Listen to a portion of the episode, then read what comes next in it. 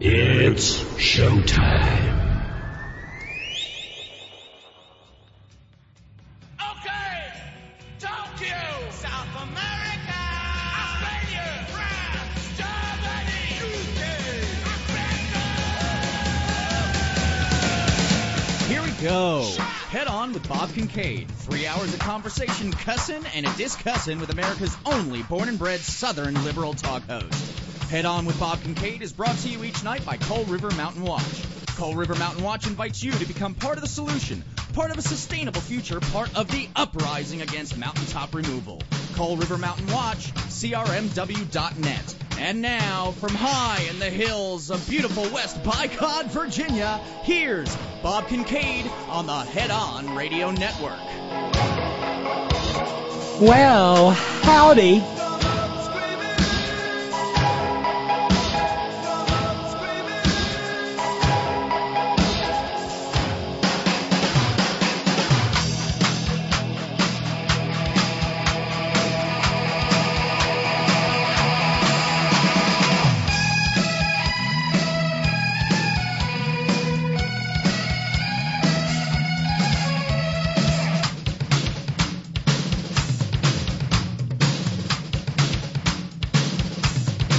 Here we go, off and running on this 24th day of January 2024. This is the Horn. Head on Live is where you'll find us on the interweb tubes. Uh, I kind of presume y'all know that. I mean, where the stream originates, but still, if you're new to the program, head on Live is where you go if you'd like to access the stream or the podcast. It's the very best place for both. And it's also where you go if you'd like to be part of the Merry Wacky Zany Real Time Madcap Multimedia Extravaganza that is the Horn Chat Room in the three hours in which this program is live, Monday through Friday, 5 to 8 p.m. Eastern Standard Time, 2 to 5 p.m. Pacific Standard Time. All time zones in between in the Great Globe Round.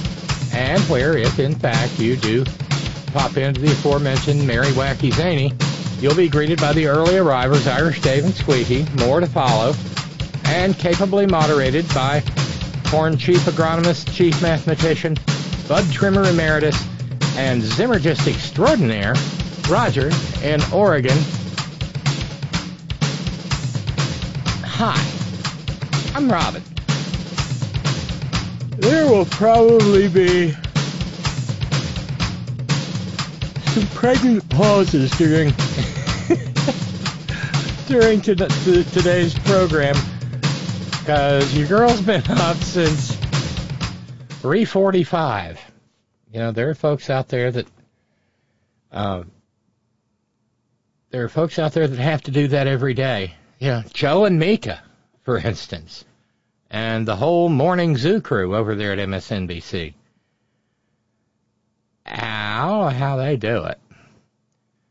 I managed to get to sleep a little bit after midnight, and I, I set my alarm for five, and and it was like something. I, I think I think I was stoked for today, and so 3:45 hit. My eyes blinked wide open, and it was like, I don't think we're going back to sleep today.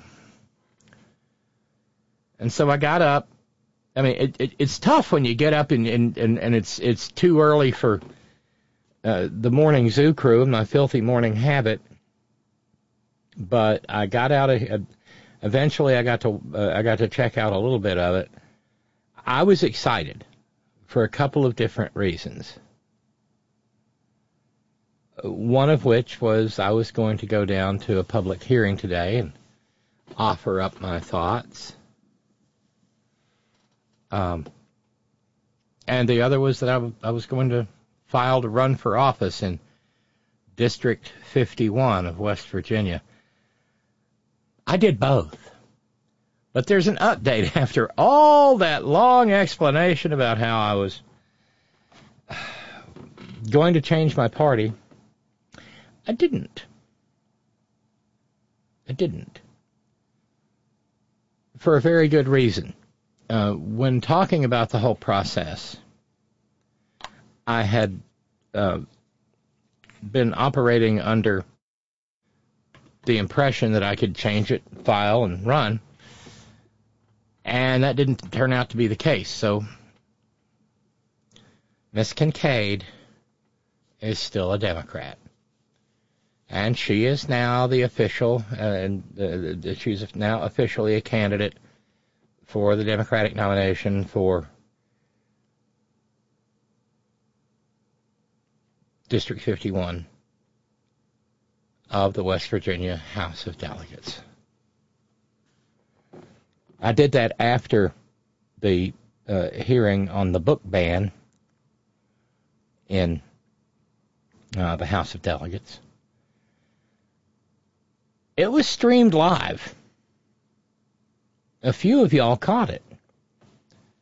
Joy in Ann Arbor caught it, and I don't think Joy's okay. You'll understand why in a moment. I don't want to get ahead of myself. But it was a it was a, it was a heck of a day. Um, well, thank you, Lee, in New York. Give yourself a cowbell. You had a long and productive day. I did. Where's my cowbell? There's my cowbell. My cowbell goes walkabout. Guys walkabout a little bit here and there. Thank you, Lee. That was very kind of you. Uh, Randy Radar noting, every time you say that you won't be here, you are. Well, uh, Randy, that's because I can't stand to be away from the microphone. This is what I do. This is my chance to hang out with y'all. It's like being with family. Why would I want to be somewhere else when I could be with the Horn Family Community Congregation? This is home. And I love it. So, uh, well, again, getting ahead of myself. Every program here uh, at the Horn begins with gratitude. And this program is no different, and I have profound reasons for gratitude. Uh, I want to uh, send out thanks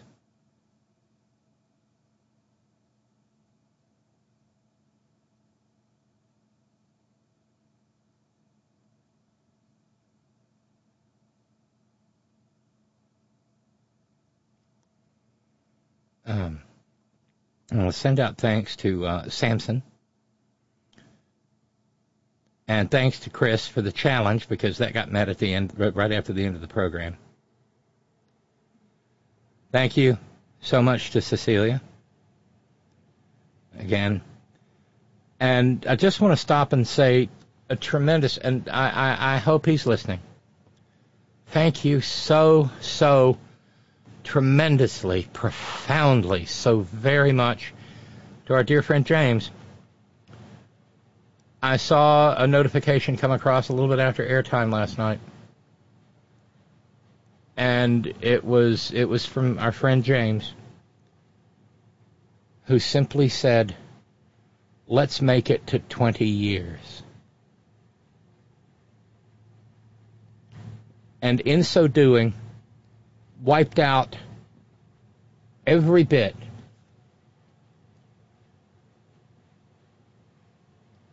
of the over uh, the, the, the the the past uh, you know the unfunded the unfunded portion of the program Thursday was wiped out. Friday was wiped out. Monday was wiped out. Tuesday was wiped out. And today was wiped out. That just absolutely blew my mind. I'm not going to kid you. I saw it and I teared up. And so the coal dust covered lupine pest is off the porch for the time being. And we're all settled up with what's outstanding.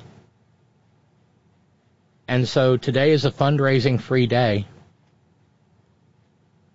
There will be no mention. We'll get back to it tomorrow. But yes, James, thank you. Thank you so profoundly. Let's do make it to 20 years. And 20 years now, as the countdown continues, is 11 days away. God, I remember 20 years ago. I had been wanting it and dreaming of it, yearning for it, just absolutely feeling drawn back to the microphone and to the studio for years. I had been, for years, having what, if you recall my conversations with Scott,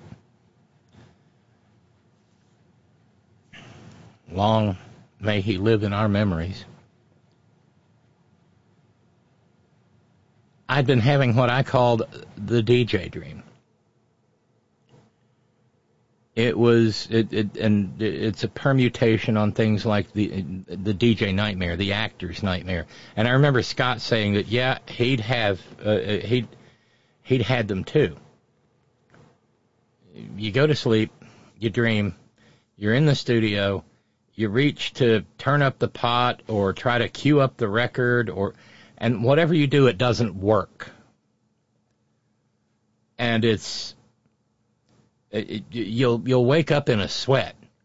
I, I think it's close kin to the nightmares where you know that you're a full grown adult, but somehow you're back in high school and you don't have any clothes on. Come on, don't make me don't make me feel alone in this one, okay? Just lie to me. Say, "Oh yeah, Robert, yeah, I've had that dream."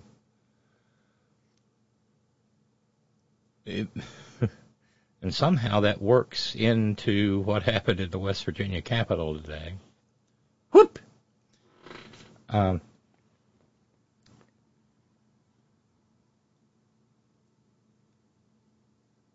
but and and so I had been filling in, in back in 2003.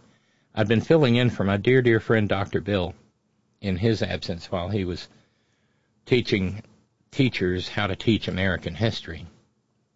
We had a grant for that.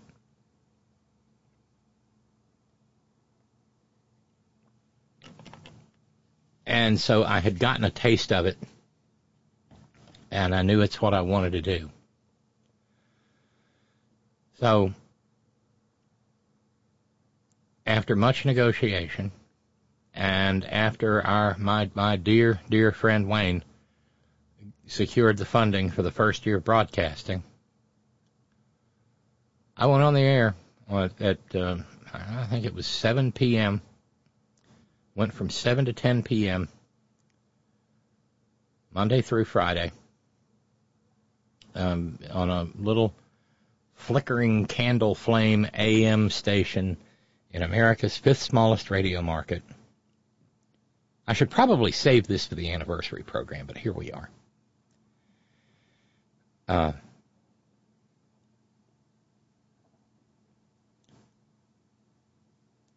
I went on air on February 4th and really did change the face of radio in America's fifth smallest radio market.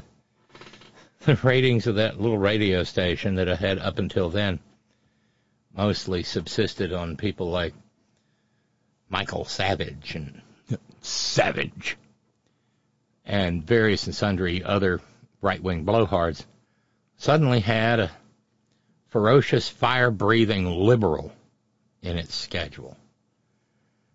And holy smokes, people responded and got excited. And that was the beginning of all this. And I feel like, yeah, we're going to make it to 20 years. Thank you, James. And we're going to make it beyond that.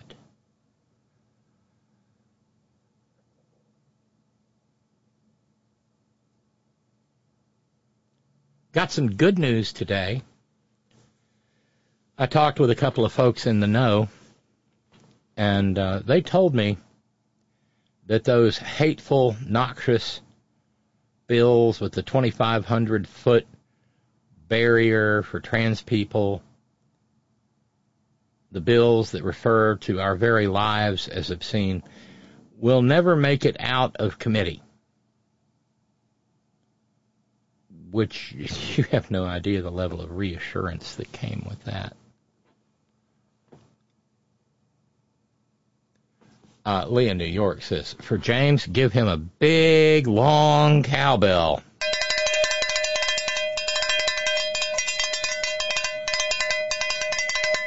That is the longest cowbell of all time in the history of the horn, James. Thank you. So today goes down in the in, in, my own personal history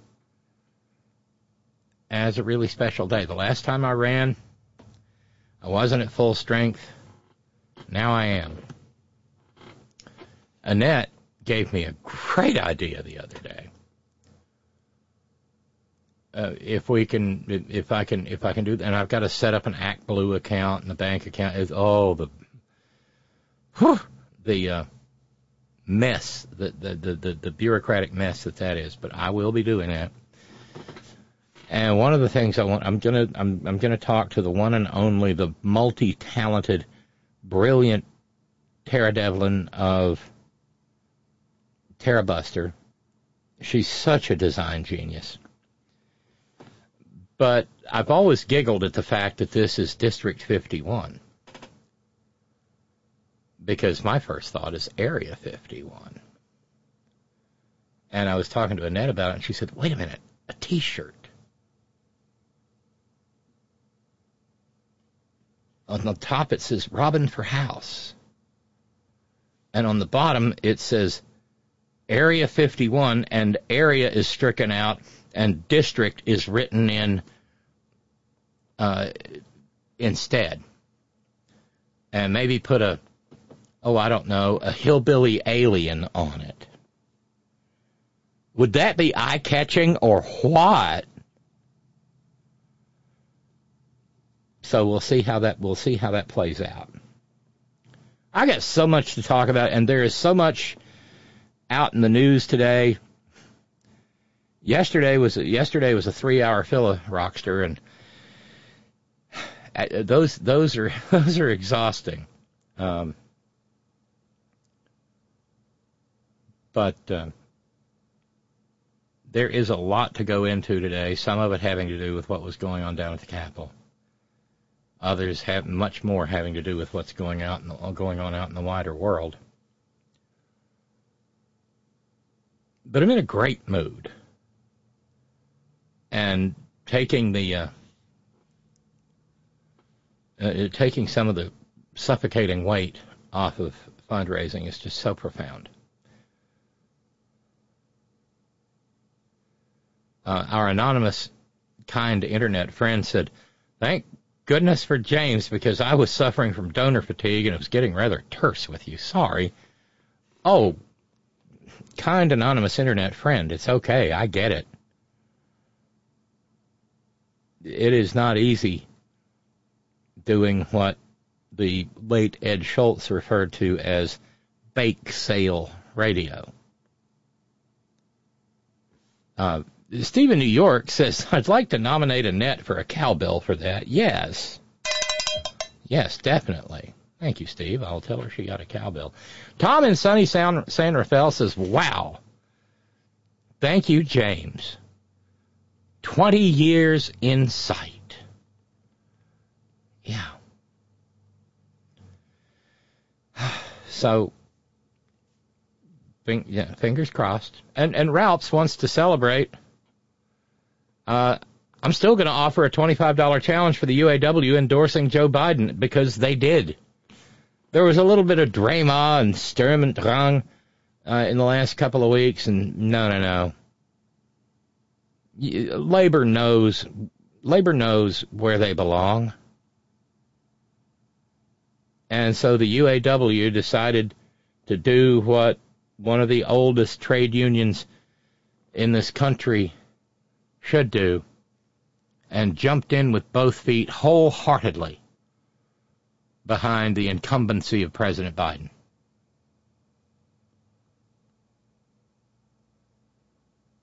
And thank you for the challenge, Ralphs. So we can get started on tomorrow if we want to. Uh, if that challenge gets met, we will uh, be down to uh, 250 for what will then be Thorn in the Side Thursday. And I'll be a little bit self indulgent here. Today is exactly a week from my birthday. So, uh, not knowing what would be going on next week, I confess I did. Uh, while I was in Charleston, I, I, I well, I'm supposed to eat like regular meals and stuff, and I don't, by regular I don't mean like meat and potatoes. I mean I'm supposed to eat in an orderly fashion, but I was way too jacked up when I got up this morning and way too half asleep too. I probably would have hurt myself if I'd even tried to put an English muffin in the toaster. Um, so I got to thinking and I thought, well, you know what? There's something down here I haven't had in forever. And there's an Indian restaurant that I've been going to since, well, it's part of the reason that our kids love spicy food unpaid product placement, a little place called Sitar of India, and they have a lunch buffet every day. Oh, heavenly days. So I had basmati rice and uh, spicy curried chickpeas, chicken tikka masala, tandoori chicken, uh, chili chicken, Uh, vegetable pakoras. You know, if I was eating Indian, I think it would be pretty easy to go all the way to vegetarian. All the ch- the chicken was nice, and your humble hostess was sitting there at her table in most unladylike fashion with and it ain't perspiration, y'all. It was sweat pouring down my head and loving every minute of it. Really friendly folks and absolutely delicious food. They had those little, uh, and it's mainly North Indian cuisine. Uh, they had those little pastry, almost like donut kind of uh, spheres. No way was I going to use the other round word in a rosewater syrup. And I wanted them so bad, but I took a pass. They had mint chutney, and tamarind sauce, and onion chutney, and yogurt sauce. And part of the reason that I was pouring sweat was the onion chutney. Holy God! But it was just uh, just a very little minuscule treat because I figure I'm not going to be in Charleston next Wednesday. So it was a little birthday, a little birthday lunch that I had all by myself. And then I came on back up the road and got back here and started started working on the uh, working on the program. And I got to warn you, this may be a prayer meeting Wednesday for the ages.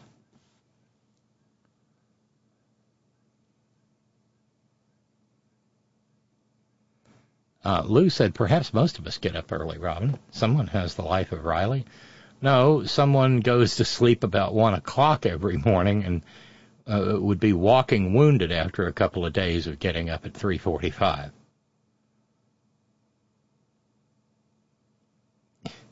Lou asking, maybe you're too conservative for the mountain party? How many revenuers have you run off with a shotgun? Oh no, um, I, I talked to my friends over there, and they were like, God damn it, I thought that we and, and we both we thought that statute applied to the general election, not to the not to the primary. But apparently it does. No, I love the Mountain Party. They're dear friends of mine, and they've got a uh, you know they've got a platform that's basically just FDR Democrat. Uh, yeah, Lou. Um, uh, could you please repeat why not Mountain Party and remaining a Dem? Weren't you worried about not winning the Dem primary and thus shortening the amount of time you might be heard? Uh, it's still a concern. Uh, there are people. I mean, they may. Some of the uh, less savory members of the local committee, or maybe even the state, uh, may want to try to scrounge up somebody, anybody, to run against me. That's okay. The last time uh, this county Democratic Executive Committee uh, backed a guy uh, in the last election, he won in the next district over, and then turned around and promptly put a shiv in the party's back because he got all butt hurt when people criticized him for putting a shiv in the ribs of marginalized children, and him being a grade school teacher and all. It was not pretty. And he is still persona non grata, but he's also a maggot now. So we'll fight the fight that we have and play the uh, play the cards that were dealt. Uh, Dave in the Blind says, onwards, 20 years. I'm having trouble with my phone keeping a charge, so I'll make this unusually short. Robyn, sign me up for a couple of those T-shirts. Let me know if you get them printed. I'll wear a 2X, and I think Chris wears a 3, but we definitely would wear those around and get people asking here in Taliban, Indiana. Who knows? Oh, we might run into some West Virginians from District 51. Keep up the good fight, girl. Dave and Christine in our respective blinds. Thank you. If it happens, yes. Uh, I think it would probably win most creative T-shirt, most creative campaign T-shirt at least. Yeah, I'm going to see what happens. Uh, oh no no no! Randy Radar Randy Radar said, "Let me guess, you got a stomach hangover from the Indian buffet." Oh no, didn't bother me in the least. It's just the initial. And look, you know, when you're burning like that, oh, y'all, there's an endorphin rush. It's, I may still be on it. There's a, you know, it, it's like it's like the runner's high or the workout high. Endorphins is endorphins is endorphins is endorphins. And I, I feel like I looked quite professional today. If you look over at my Instagram account, uh, Robyn Roxanne WV. I, I, I, I did this black and white ensemble because I felt like I needed a, uh, I needed to be, no, authoritative. And I was. Cute black knee-high boots, pair of uh, black slacks, and a black linen double-breasted uh, blazer with a white cable knit turtleneck under it. And It was brisk when I left here. But God, that didn't last long.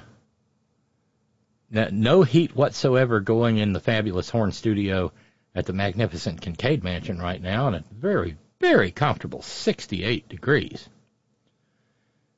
and the, the, the wind that was blowing, the breeze that was blowing outside when I came home was mirabile dictu, absolutely balmy.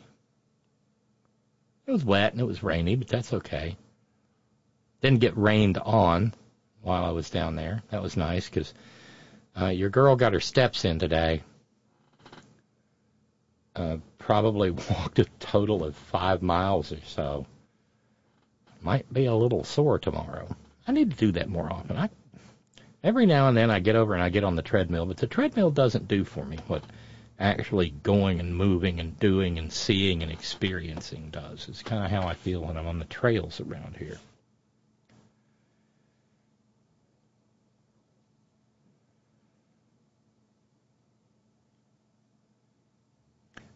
And and I, I promise I'm not I'm not vamping to keep from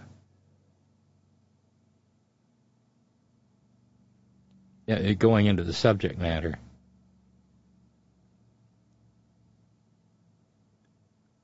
I'm just, uh, well, I'm, I'm, I'm, I'm, enjoy, I'm, I'm enjoying, I'm, I'm reveling, I'm cherishing the moment. But look, sooner or later, we're going to get there. And so just to, just to re, uh, it, just, just to refresh our recollections, today's public comment was on House Bill 4654, which is an obscenity bill that removes the exemption that schools and libraries have, particularly, or well, libraries and museums, I should note. Libraries and museums have an exemption in this state for the display of content that some people who uh, walk on their mouths and breathe through their knuckles and pick their teeth with their toenail clippings, otherwise known as evangelical Christians, uh, would call obscene. Again, remember the uh, remember the barking, grunting, hooting, mewling, puking, yowling, howling maggots down in Florida who objected to one of the single most profound pieces of Renaissance art, the David by Michelangelo. That's dirty. That's obscene. Because, well, David was a young boy, and so his his unit is not particularly profound. Uh, apparently, David David missed out on the whole uh, ritual uh, ritual genital mutilation thing too. Maybe maybe Michelangelo just wasn't that familiar with the faith. But yes, the, the, the maggots lost their collective cookies over that, and they'll lose it over everything else. And today was no exception. I thought I thought Joy, Joy in Ann Arbor was messaging as I was sitting there in the House chamber, waiting my chance to speak. And and, and I no, I mean she. Joy will write later, I'm sure, uh, when she gets to the podcast and say, "Well, here, uh, I'll, I'll tell you in a minute. I'll tell you in a minute, because we got to get to why uh, Joy was so grossed out.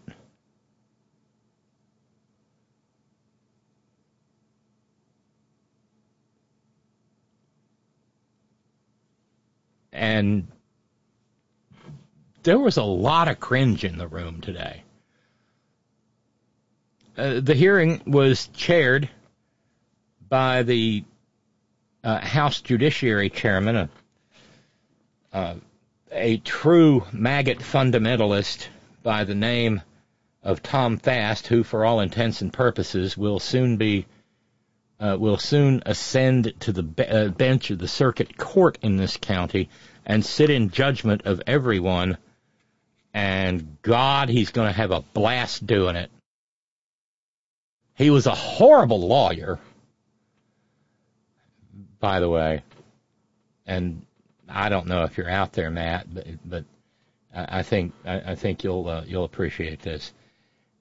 He is a noted puritanical little pissant, and so naturally, someone signed up to comment because there's a sign up sheet down at the clerk's table, and there was for and against. And I think somebody signed up on the for side at well, uh, Matt, I'm sure I'm sure you've met her somewhere along the way. Uh, a young lady by the name of Anita Dick and me. And yes, Tom Fast act because he, while a prude and a bigot and a homophobe and a xenophobe and a transphobe and every other kind of bigotry you can imagine, uh, he's also Atne Ute Itbre, if you one what I ene. And so he stood there and said, uh, and our next speaker will be Joe Smith, followed by Anita Dick and me. Hmm. It was a sweet moment.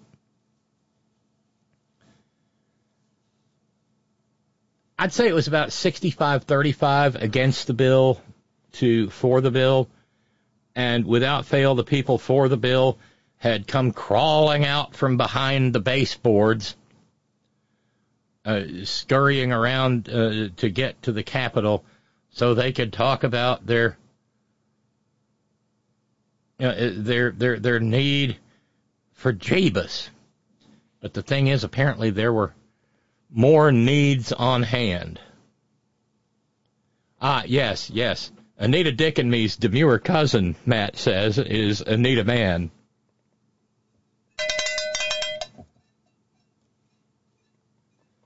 Maybe next time, Amanda be reckoned with can attend or not. Hmm.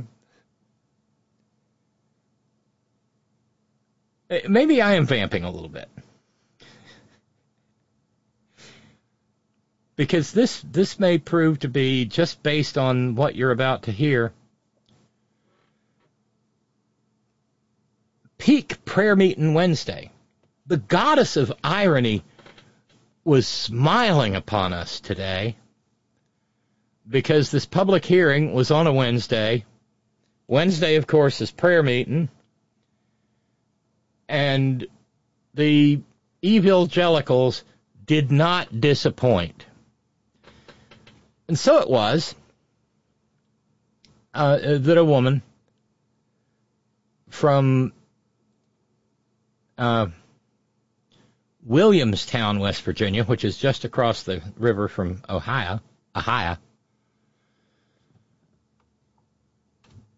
uh, a woman by the name of Sally Rattebaum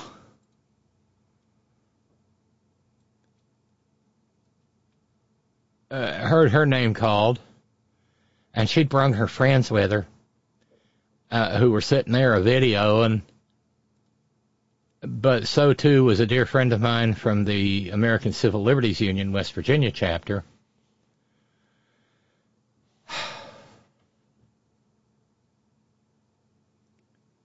And he caught this great moment of democracy in action in that laboratory of democracy that is the West Virginia House of Delegates under maggot rule.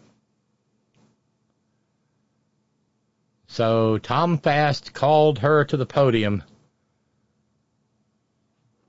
and she realized her moment in the spotlight had come.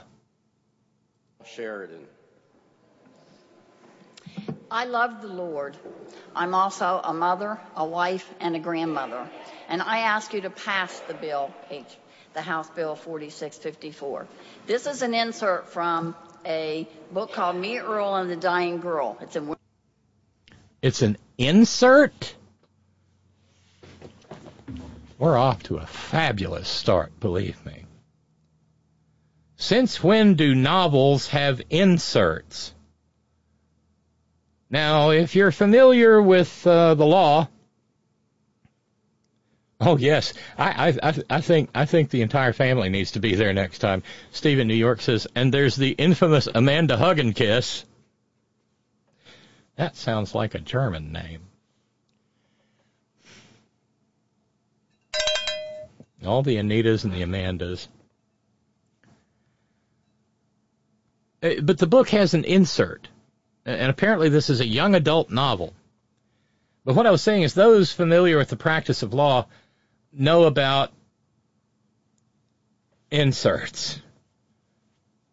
They're also called pocket parts because the back of every uh, statutory code book has a little pocket in it, and as often as possible, it would be uh, the, the the statute book would be updated with a pocket part which contained updates to the laws as published in, in the hardback uh, tome.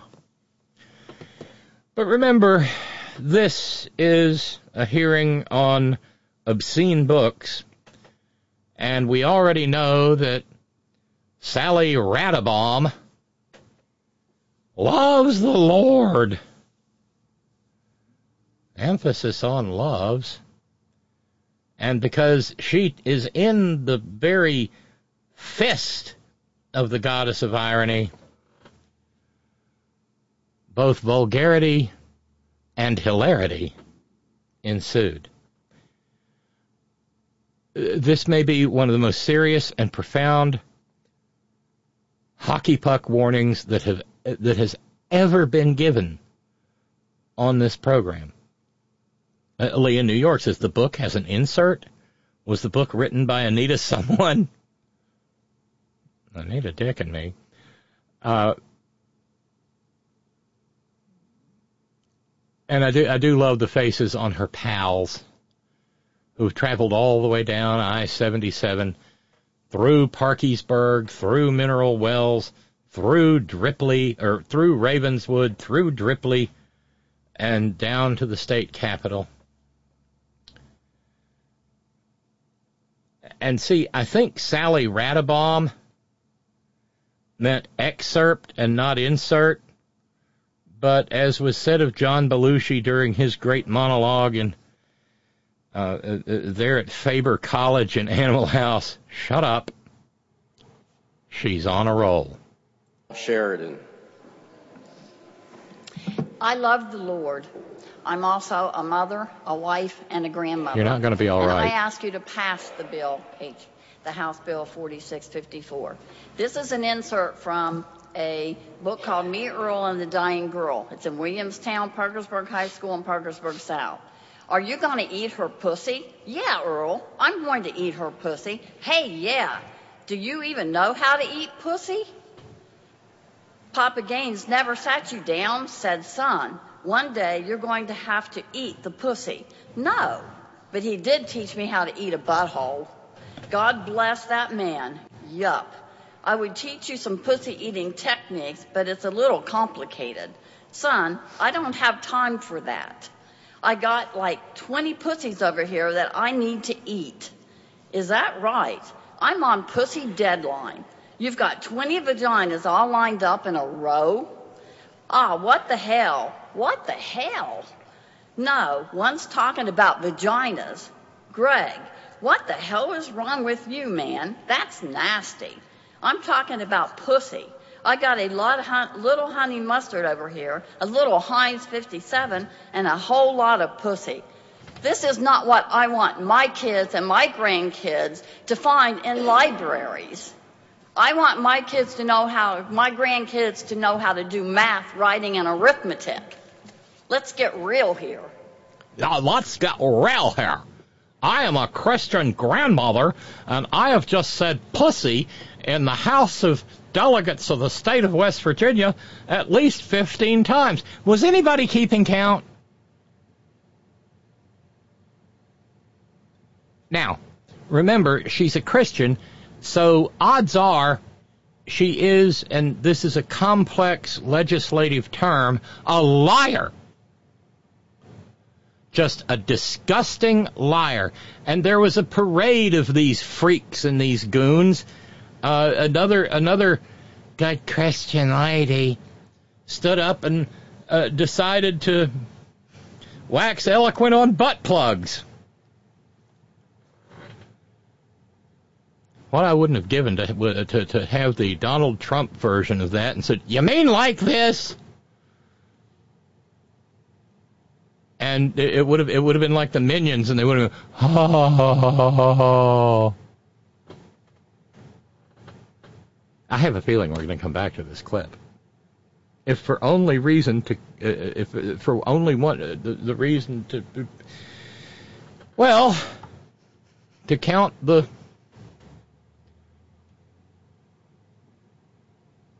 um, pussies.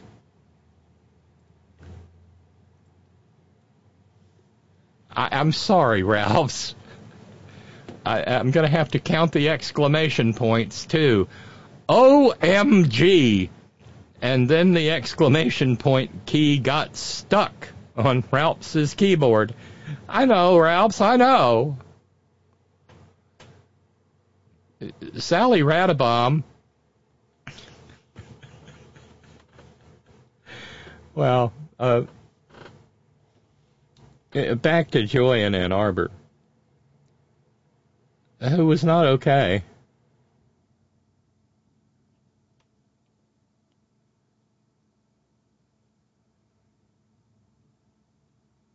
Uh, uh, She said, I'm still listening, and I'll need to take a cold shower after listening to Christian after Christian reading porn. Gonna get through this. I'll need to take a cold shower after listening to Christian after Christian reading porn to me for breakfast. They sure are comfortable saying those words, aren't they? I don't think I could ever bring myself to read shit like that in public. Holy crap. Look! We've been talking, oh God, what is it, six and four and we've been talking for eight years about the Access Hollywood tape and Nitwit Nero only said, grab him by the one time. And you'll notice I still blank it out. Probably 90% of the time. I guarantee you that book is not in any library, and I feel certain that it's probably not even a book. It may be like some sort of fan, uh, uh, kinky ass fanfic that they found on, I don't know, X Hamster or Pornhub or Porn Hamster or X Hub. And again, just the usual gentle reminder that uh, every year when this Republican legislature is in session, Charleston, West Virginia becomes one of the top 20 cities in the United States. All cities. New York, San Francisco, Atlanta, Boston, Dallas, Miami. Uh, it, you know, and some of those cities are known for being very LGBTQ friendly. Chicago, Phoenix, Houston. I mean, I've just rattled off a bunch of it. But little itty bitty Charleston, West Virginia becomes one of the top 20 for about six weeks every year. Uh, one of the top 20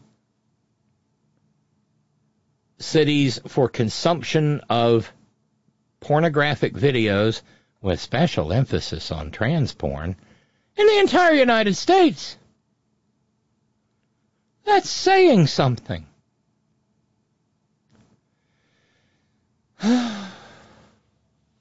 Uh, one individual said, Wow, I did not have this on my 2024 bingo card. Did any of us?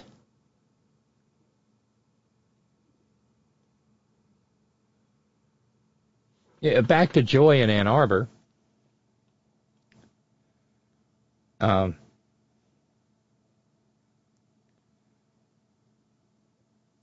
she said, all of those fine Christian ladies who read aloud in public words that I would never read aloud are currently at home pleasuring themselves. I took that one, uh, continuing, I took that one woman's need to say eat pussy over and over and over again as a cry for help, and I said, or a cry for a date. Jesus God, Joy added, please explain to me these people who get off on reading shit like that in front of the public at a government hearing. Is it for shock value? Hell of a kink they got going on. Opt out forms solve this goddamn problem. Fucking evangelicals. Blech. Caught everything from beginning to end. Oh my God. This was my breakfast accompaniment. They seemed to absolutely delight in saying the no-no words, and so much of their delight was saying it in public. It felt like mental rape. I'm not being funny. I felt assaulted by gross people whispering about sex acts in my ears. If someone did that to me on a subway, I'd slap the shit out of them. And, and, and I think most decent and right thinking people, which lets out the entire Republican Party, it would do the same. Ooh, ooh, ooh, says Randy Radar. There's the gratuitous sex. Is there going to be gratuitous violence too? Oh, we're going to be very gratuitous with this clip. I don't think we've had it. I don't. I don't think we've had anything uh, quite this peak since the Alabama sex clams, and that was 2017.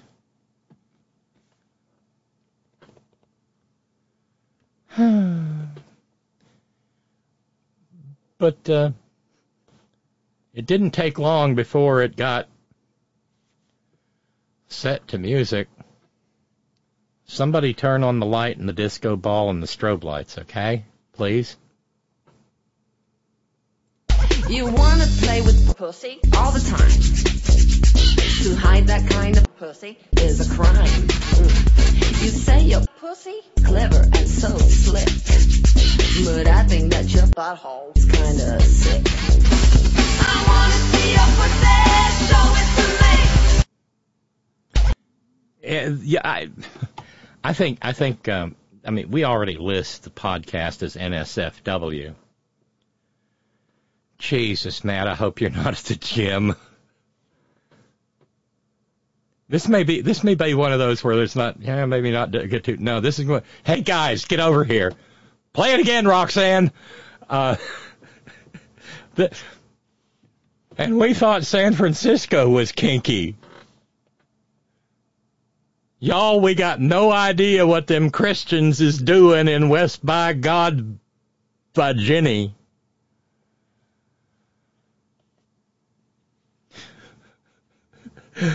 Truly world class delivery of the word butthole. She needs to record audiobooks.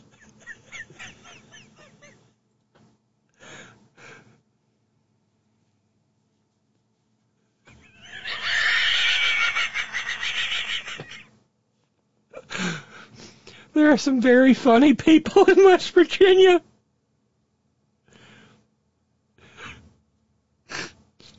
I don't think I've laughed this hard since Scott told me about the monkey. Working the math problem. Another commenter said, I want my grandkids to learn reading writing.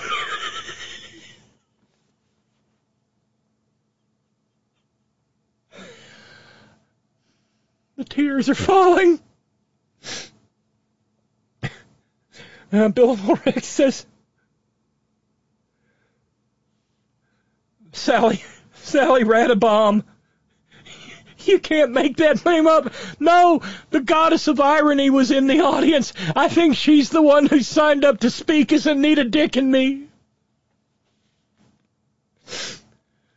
I gotta get through this.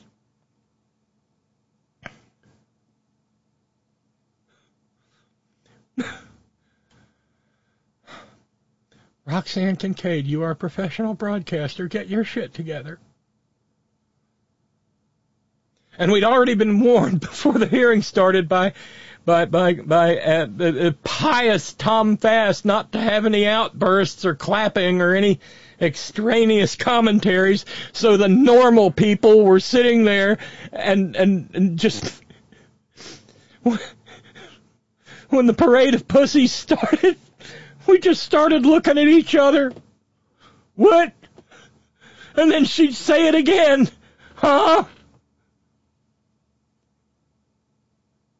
Where are we?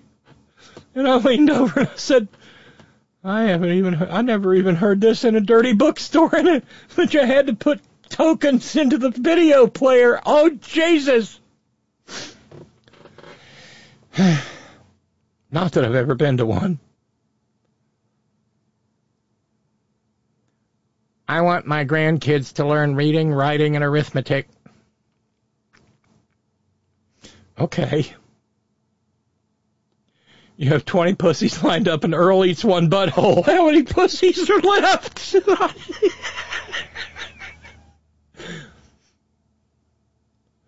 and these are these are the people who are guardians of decency and morality.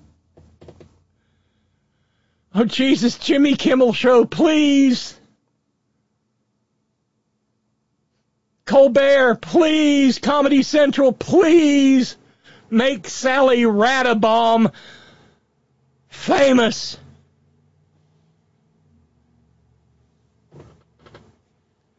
She doesn't want her kids or grandkids to read these words. Meanwhile, every kid in her county is 100 on TikTok right this second playing this video of those words coming out of her mouth over and over and over.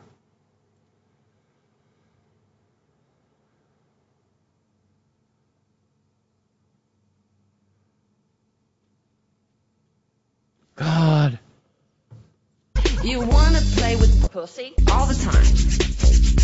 To hide that kind of pussy, is a crime. Mm. You say you're pussy, clever and so slick, but I think that your butthole. butt's kinda sick. I wanna see your pussy, show it to me. Well, you know, Dick, it's got a great beat and you can dance to it.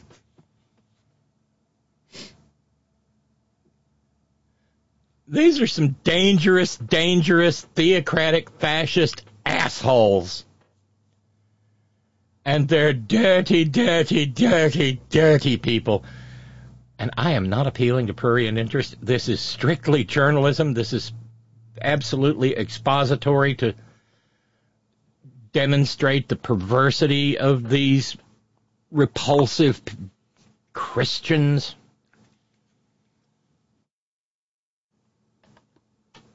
And somehow or another, all of us heathens over on the other side who didn't want to ban books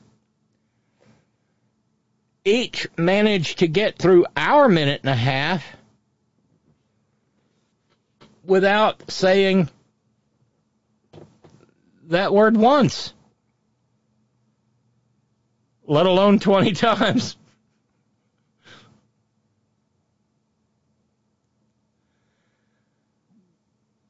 You can understand why I went to the Indian restaurant because I was not in the mood for a tossed salad. Hmm. So ashamed. Please, somebody give me a somebody give me a cowbell for that. Um, uh, Flavio says, I want to see, show it to me. Who did the parody? Please tell me. I love it. Uh, that's on that website formerly known as Twitter. Uh, it is someone named Hater Juliet. Hater Juliet.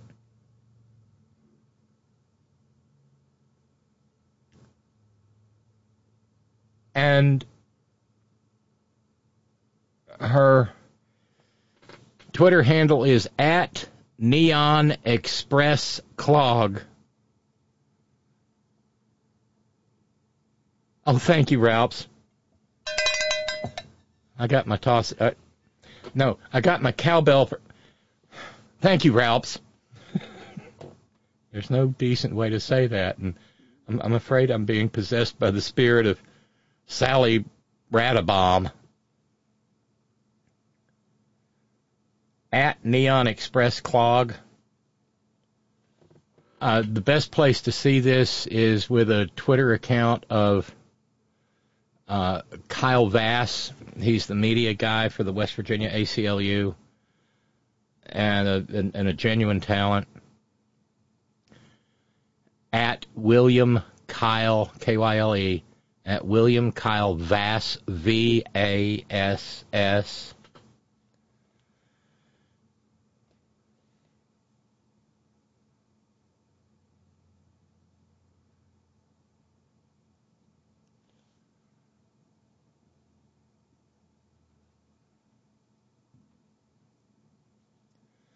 I did know that, Flavio.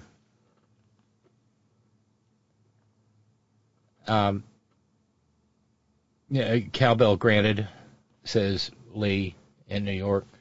Once again, granted. Signed Lee, giver of cowbells in New York City. I'll take a double cowbell for that. I'm feeling rather shameless at the moment. Uh, Stephen New York says, I know I've said it a million times. I don't think about buttholes or penises anywhere as near as much as these people do. They apparently think of it constantly.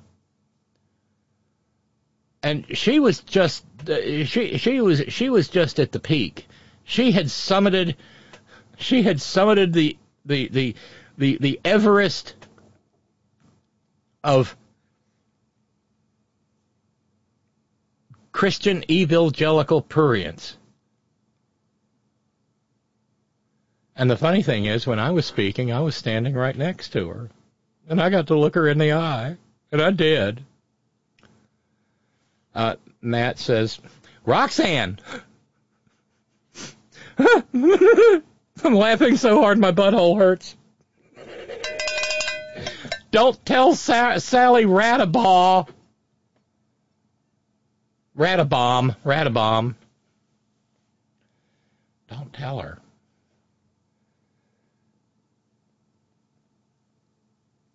Good Lord, what she probably what she probably went back to Williamstown and did with the shower massager. Well, we've crossed into the second hour of the program, so there goes dinner in the Central Standard Time Zone. Sorry. Sorry, y'all. Billable Rick snack is probably. Well, th- th- you know what? Sally Ratabaum is just a, is just an endless minefield of things you can't say because they're all innuendos at this point. But like I said, uh, all the uh, all the, all the opponents were nice and sober sides.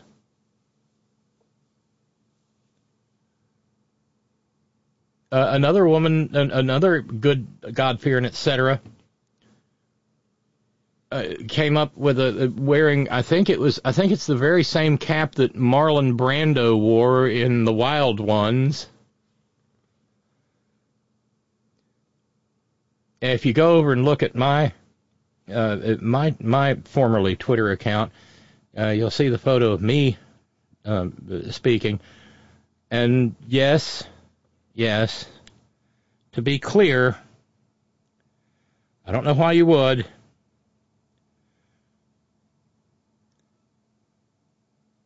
Uh, but um, at that point in time, you can barely see just a little bit of her jacket or something. Sally Radabaugh is leaning back in her chair, recoiling. Because if you, you know, for those of you who Uh, no, no, no, Arnold, I'm not drunk. I am. I think I'm possessed.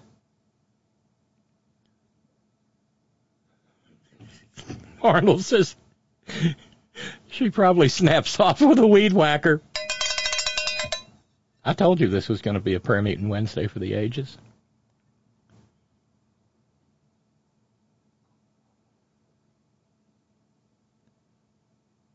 Uh, Arnold observing, these are the kinds of people that participate in orgies and sex parties and then go outside and act like they weren't there and their Bible will save them.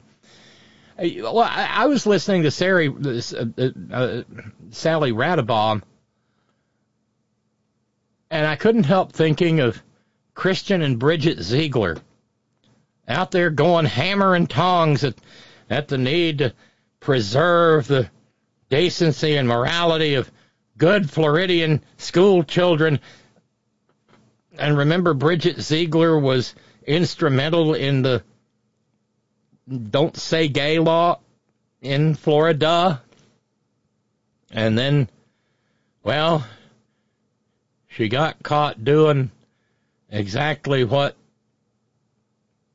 Sally Radabaum was talking about.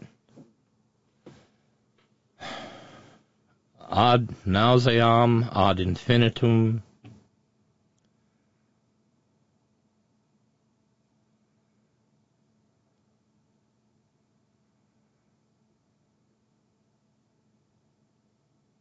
Porn has been consumed, Arnold continues, in the Bible Belt since the 80s at a much higher rate than the rest of the country. For the love of dear God, I may have to unsubscribe. You know how vulnerable and sensitive I am.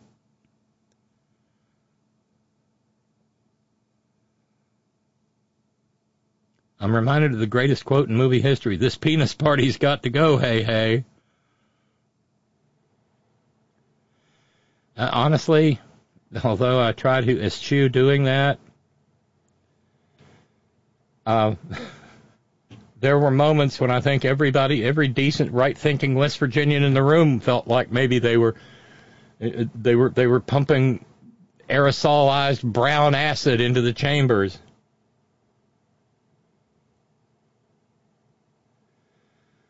Oh, Micah, what you're listening to is a blow by blow recounting of today's hearing on HB 4654, the book ban, in the House, cha- House chambers in Charleston, West Virginia, in the in the in the very august and beautiful uh, West Virginia state capitol. It truly is. It's one of the most beautiful state capitals in the country.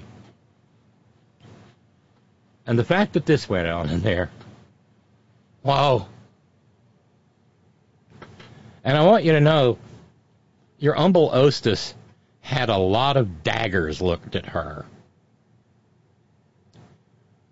After all was said and done, I was standing there talking to one of my friends from the ACLU. And one good Christian who had spoken up for the bill went and went, God bless you. And it, and it was a 200 proof Christian. Fuck you. It was that. It was more syrupy than the pastries I would later encounter at the Indian restaurant in downtown Charleston. And those things were syrupy. God bless you. Bless your heart too. God love you.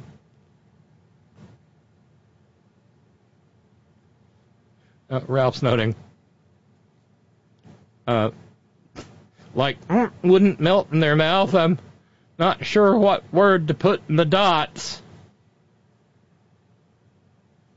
Oh, I think we know what word, Ralph's.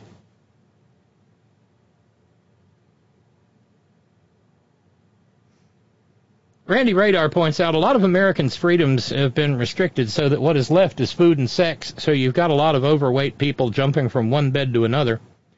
Well, that's why the Swedes had to develop those mattresses from uh, by, uh, uh, in, uh, from foam that was invented by NASA and is frequently sold on right-wing radio programs across the fruited plain. Not one of you. Not one of you. Not one word. Don't start. But Micah, I I, I, want to catch you up. Said we'd go back to it. I, I realize you're late to the party. So here then, for your delectation, is good, God-fearing, upstanding, Bible-believing, Christ-centered, evangelical, fundamentalist, amosexual, Christian Republican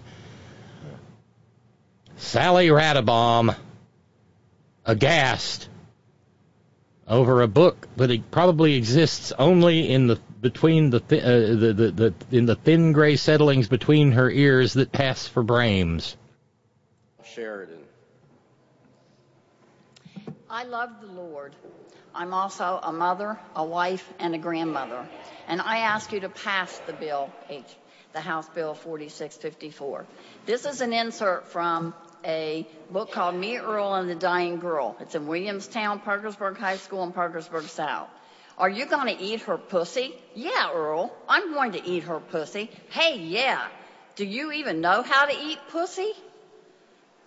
Papa Gaines never sat you down, said, son, one day you're going to have to eat the pussy. No, but he did teach me how to eat a butthole. God bless that man. Yup. I would teach you some pussy eating techniques, but it's a little complicated. Son, I don't have time for that. I got like 20 pussies over here that I need to eat. Is that right? I'm on pussy deadline. You've got 20 vaginas all lined up in a row? Ah, what the hell? What the hell?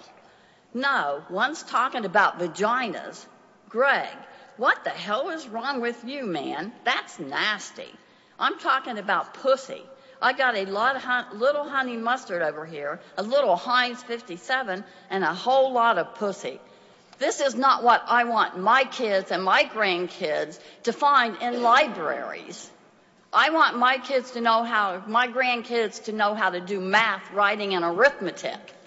Let's get real here. Are you caught up, Micah, honey? Are you caught up?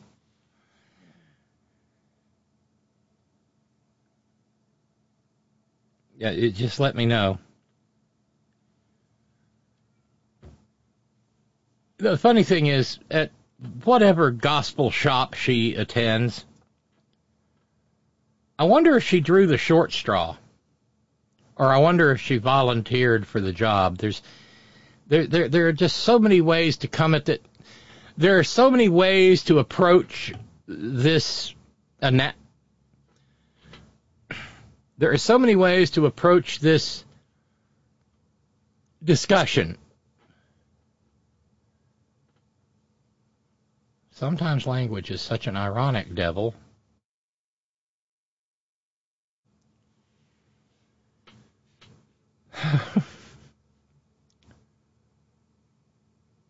it, it's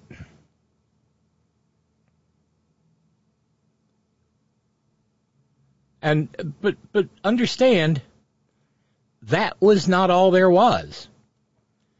There was also Eliza Payne. Run, Eliza, run! Run from Simon. Uh, Cynthia, with a comment. What's her damn problem? No one ever ate her pussy? He thinks she's just envious and jealous. Ah, you know, just down I-64 between uh, before you get to Barboursville, there's a dirty bookstore. Well, no, there's one on I-77 north. northbound. Don't look. I've traveled the highways of this state. It's not like I've done a survey.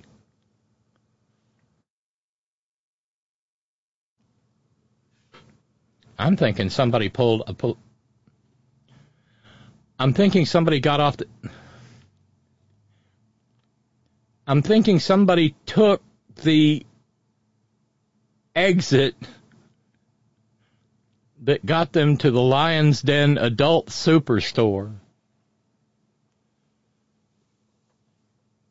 Uh, but here then, another fine fine Christian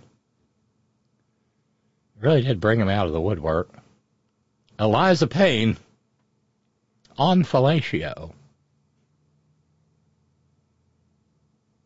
Sounds like it's it's it sounds like a speech by Cicero, doesn't it? De, you know, you got De Catalina, you got De Fellatio, De Cunnilingus. O temporis. Oh, o moris. What girls are made of is not filled with sugar and spice and everything nice. It is a vile, obscene, and grossly inappropriate book for children. I pull him off the rail behind some trees, and before I can worry if someone will see us, I go down on my knees. I'm unfastening his pants. I pull him out of his underwear, and he's soft in my hand. I don't look up at his face before I open my mouth and pull him into it. And I pull and I suck until he grows hard and he makes sounds like he likes it. And I keep going and going. And when he says, I'm And meanwhile, there's a preacher sitting behind her with his hands strategically clasped over his lap so as not to embarrass himself in an ungentlemanly fashion. I'm going to come, I don't pull away. The jet of him is warm and salty and tastes like thickened sweat. There's also a part about building a life-size sex toy online complete with insertion holes. This is for our 12, 13, and 14 year old children in our middle schools. Yeah, this is. I mean, those of us who, this is this is this is the scene from the cartoon where, you know, the penguin or the duck or the rooster or whatever just reaches into the into the folds of their feathers and pulls out the pint bottle of liquor, empties it, and throws it over his shoulder.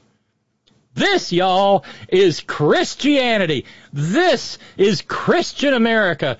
This is the America that they say was founded upon Christian principles of reading pornography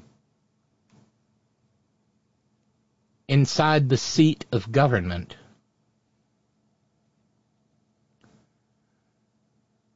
Uh, my friend Kyle Bass at one point said, "You can't make this shit up." But I think most of it was because, again, please, we're we're having a lot of fun, but understand that all of this is generated by 501c3 tax exempt Christian grifts, uh, many of whom then get caught in flagrante delicto, which is Latin for bed. And I have no doubt that this is probably being read in uh, uh, maggot states around the country. Uh, Irish Dave wants to know: Do the math do the math, math books include sixty nine? Don't ask.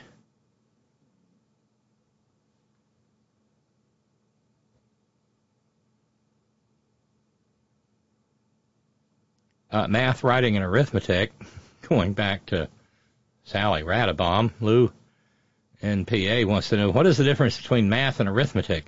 Doesn't she want her grandchildren to do any reading? No, because then they'll find this stuff. And of course, the little the little Christian lads and lassies are going to find out what's going on and they're going to scramble to see if they can find these books and they're going to be looking at each other where's the damn books? Wait a minute. Librarian says there are no such books in here. Is, is granny off her meds? Is granny a dirty old lady? I don't think i'm going to any more of granny's sunday dinners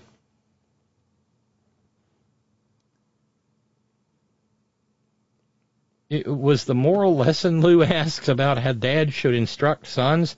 Well, you know, yesterday's program we did revisit. Uh, we did revisit uh, uh, James Dobson and how to keep your uh, little boy from being gay, and it, invo- it involves shaking. Uh, it, in- it involves a dad shaking his dingus at the kid. Uh, me, Earl, and the Dying Girl, Stephen New York says, was basically a comedic book. All of the insert that Ms. Radabaum read was probably just a joke. Well, given the presence of honey mustard and Heinz 57, I gotta figure. Oh, who knew? This explains how they have how these creepy Christian outfits have the uh, have the text. Uh, Flavio tells us the teen novel was made into a movie. It's a 2015 movie based on a novel. Me and Earl and the Dying Girl. Well, remember, there's all kinds of stuff you can find on Wikipedia, and you can take it out of context and have a heck of a good time with it. And in fact, uh, not too long ago, Mrs. Ackman, uh, wife of uh, billionaire hedge fund asshole Bill Ackman, got caught red-handed just lifting shit wholesale from Wikipedia, uh, like these Christian creeps did. Uh, but back to uh, back back to Eliza Payne and the proper way to perform fellatio, the proper Christian way to perform fellatio. Housed in the middle school library and also available on i- iPads apps. Our society is morally bankrupt if we continue to allow children access to this obscenity in our schools. And for you who falsely label this as book banning, write the book, print the book, publish the book, sell the book, and put the book in a public library with restricted access. We are not banning or burning, we are protecting. Pass HB 4654 to protect our children and our parental rights. Schools are only stewards of our children. Thank you, Ms. Thank Payne. Yeah, that was the voice of uh, noted prude Tom Fast. And then came, because it got to be a bit like a competition, uh, and then then spoke, because, uh, well, uh, Lee says, without good words, uh, good luck avoiding the double entendre minefield. Is this romance novel night at the Horn? No, this is democracy in action night, Lee. Uh, Matt in San Francisco, from carpet munching to blowjobs. I may, I might have to go check out these ladies' churches. Oh, they're freaks. Yeah, you know the old story about the Church of Christ pastor. And there was a Church of Christ pastor uh, who uh, offered his commentary today. Uh, the story of the Church of Christ pastor who was uh, Uh, having an affair with the church secretary. It's it it's it's it's it's practically practically a paradigm. And they were standing up and getting it on when they found themselves walking past the big picture window. At which point the pastor fell fell to the floor without interru- interrupting the coitus. And the church secretary said, Pastor, Pastor, what is it? He said, They might think we're dancing. No, Jessica Raleigh gave a lesson on butt plugs. Hi, um, I'm here today to, to voice my support for House Bill 4654 that removes the criminal exemptions for libraries, schools, and museums when distributing or displaying obscene material to minors. So today I'm going to show you some examples of the material found in my county, Wood County, which was in the public library, 10 feet away from the door where I saw children as, as young as 10 years old walking past this filthy book It's filthy. It's filthy. She saw children as young as 10 years old. She saw it with her own eyes. I promise. I swear to Jesus, she did. that has a image of two cartoon And, and, and bear in mind, she's holding it up. She's, look, she's been to the Marjorie Taylor, school, Taylor Greene school of pornographic legislative hearings. By the by the time we got to Jessica here, I was expecting a nude photo of Hunter Biden just at any time. Hunter Biden. These filthy cartoons, filthy. How filthy are they, Jessica? You naughty, naughty girl. that has a image of two cartoon characters, one with a strap-on dildo and the other bent down performing oral sex and was by the front door of the public library, which any child could have walked in and grabbed.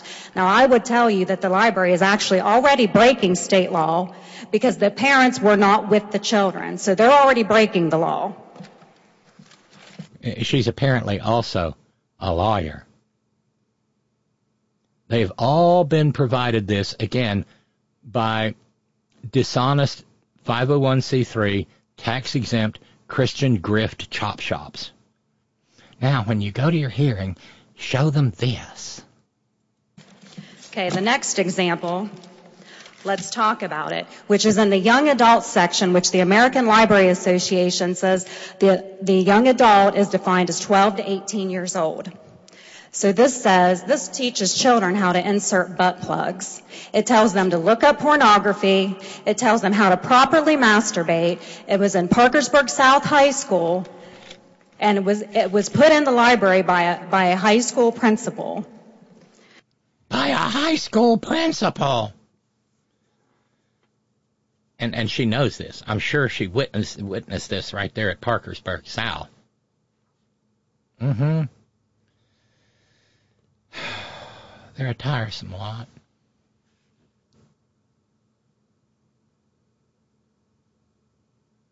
Tells them to look up pornography.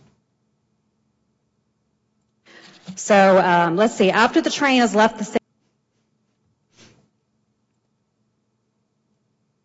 So it, yes, not to be outdone.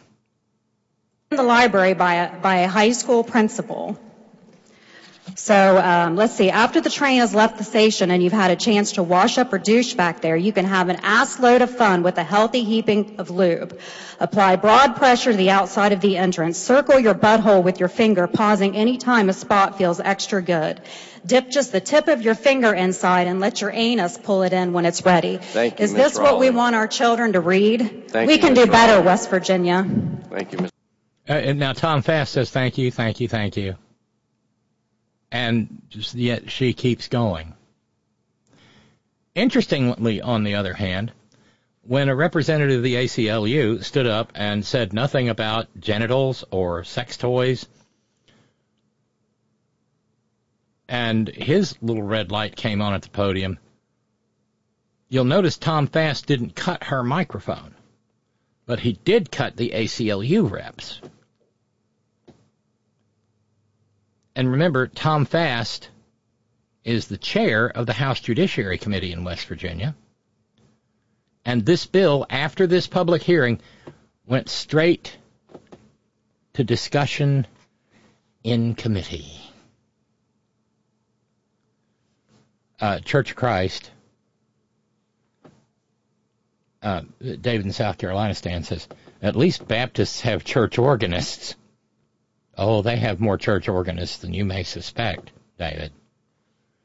Books in the library, Stephen New York says, does she realize that kids have to actually open the books to see these photos and read these inserts? Ah, remember, uh, Sally Radabaum uh, is not real good at the art of word knowing. It's just a matter of the goddess of irony having her in the palm of her hand, in her closed fist. Uh, in in in Sally in in in, Sally Radabaum's mind, insert means a portion of text. Shall we play guess that word? Excerpt. Excerpt. Well, thank you, Billable Rick. Give yourself a cowbell for I don't want tossed salad, but only if you brush your hair. Thank you, Billable. Y'all are generous tonight, and I appreciate it.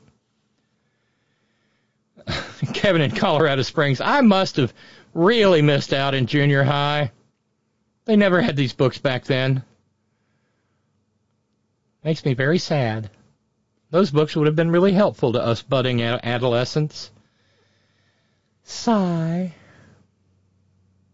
No, I know. It's just tragic, isn't it?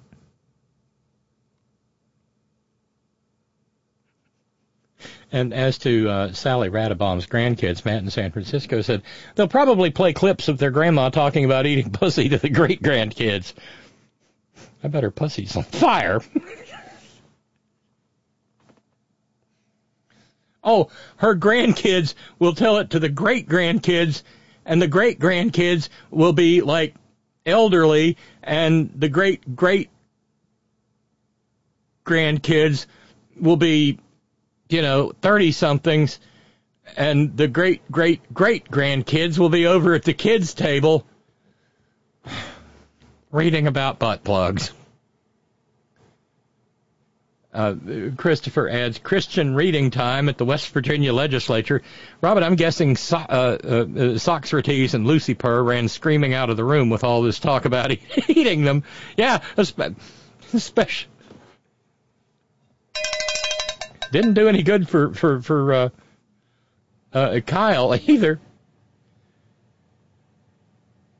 Especially not with the honey mustard and the Heinz 57 disgusting perverts didn't even have the common decency to use A1. Uh, Christopher's on a roll. breaking the law, breaking the law. Thank you, Christian lady, for reminding us of that old ditty from Judas Priest was really a how-to guide on butt plug insertion. You know, maybe I should have taken the night off. I don't know. Breaking the law, breaking um, yeah, I agree, Cynthia. I think every last one of them was. Because Cynthia in the Bay Area says, frankly, I think she's getting off on reading it, just like Marjorie gets off on showing Hunter's dick pics. Perverts! Yes, they are. Uh, Jimmy in the Great Northwest Church Freaks. LOL, I can remember as a young lad, the word was if you wanted to get laid, a preacher's daughter was the one to go for. That's a very, very old um, theory. And from time to time, the theory, the theorem, has been borne out with empirical data. Uh, most banned book, now I want to read it. Flavio says, despite the positive reception, according to the American Library Association's Office of Intellectual Freedom, Me and Earl and the Dying Girl was the seventh most banned and challenged book in the United States in 2021 and tied for the 10th most banned book and challenged book of 2022. In late 2023, the book was removed from 20 library shelves in Cobb County, Georgia. The school district administration said they presented highly inappropriate, sexually explicit content. President of the Cobb County Association of Educators said that media specialists were being interviewed about when and why they'd bought the books and that they, the interviews may be a prelude to being fired. Mm-hmm. Uh, Ralph's just to answer your question. They didn't really get around to the BDSM part because I don't. I, I think they ran out of time because the heathens kept wanting to talk too. And now we get to the boring part. We've talked here, and I know people like Billable Rick and, and, and Darlene in Connecticut and Steve in New York and myself who all had a cup of coffee in law school understand the concept of primacy and recency.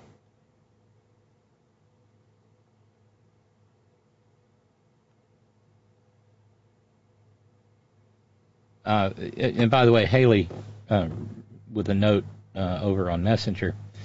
Uh, Robyn, I had planned on watching live, but by the time I remembered to tune in, the hearing was already over.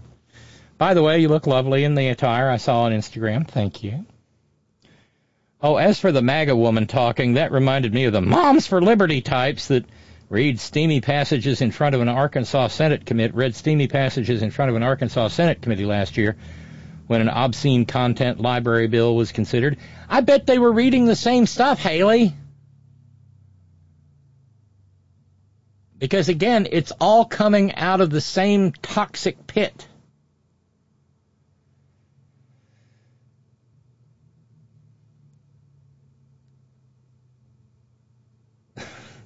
I, know. Um, Micah, I understand. Okay. She sounds like she's looking for something and in the wrong place, I might add.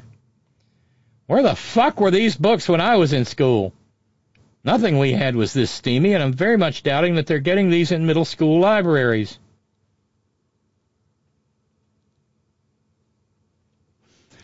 Oh, Matt. Roxanne, please stop me. I have an urge to use a picture. hmm. I have an urge to use a picture of Mrs. Radabaum and create a profile for her on Christian Mingle. Under her pic, I can run the quote, "Eat my eat my pussy with Heinz 57 steak sauce." Matt, I want to be very serious here. I will be deeply disappointed in you if you do not.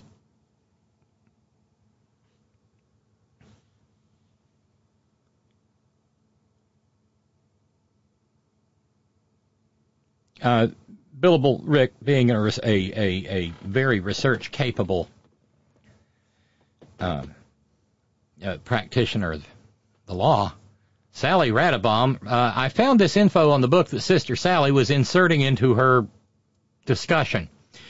Why was the book Me and Earl and the Dying Girl banned? Two years after it was published, the novel was made into a feature film, won a bevy of awards, and became a New York Times bestseller. But in late 2021, it ran afoul of some conservatives who complained about its use of profanity and sexually explicit content. Well, they always do. Look, we're having our fun today with these clowns. But the fact of the matter is, uh, yeah, we all had only a minute and a half. I could have. Come on, who are we talking about? I could have gone for a couple of hours. I could have filibustered right there on the floor of the West Virginia House. Because there's a long history of this this theocratic filth, this this fascist garbage in this country. Um, one of the speakers on our side held up a copy of Huckleberry Finn. And in his other hand, he had a copy of Allen Ginsberg's Howl, which I'm sure is equally offensive to these theocratic fascists.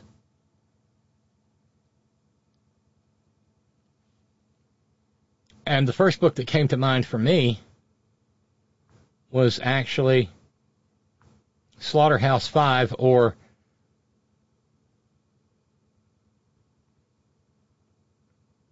The Children's Crusade.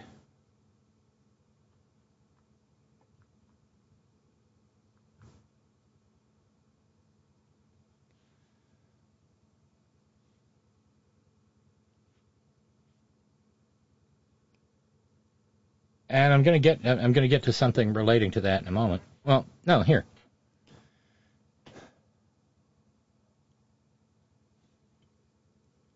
Uh, Kurt Vonnegut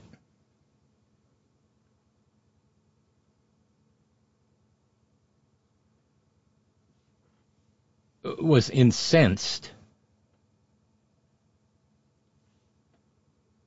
to find out that uh, there had literally been a burning of his profound and heartbreaking uh, satire, Slaughterhouse Five. The very real underpinnings of which deal with a very young Kurt Vonnegut having fought at the Battle of the Bulge and having been captured by the Germans in Belgium, marched deep into Germany, and eventually interned in Schlachthaus 5 in Dresden, which had no military value whatsoever, but which Bomber Harris, an Englishman, burnt to the ground and practically every living human being there. Vonnegut survived because he was underground in Schlachthaus 5, Slaughterhouse 5.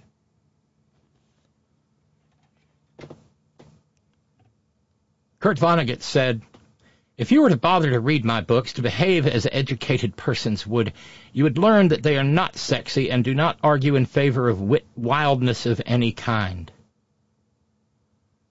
I beg that people be kinder and more responsible than they often are.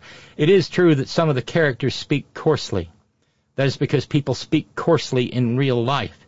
Especially soldiers and hard-working men speak coarsely, and even our most sheltered children know that. And we all know, too, that those words really don't damage children much. They didn't damage us when we were young. It was evil deeds and lying that hurt us. You know, lying like these Christians were doing.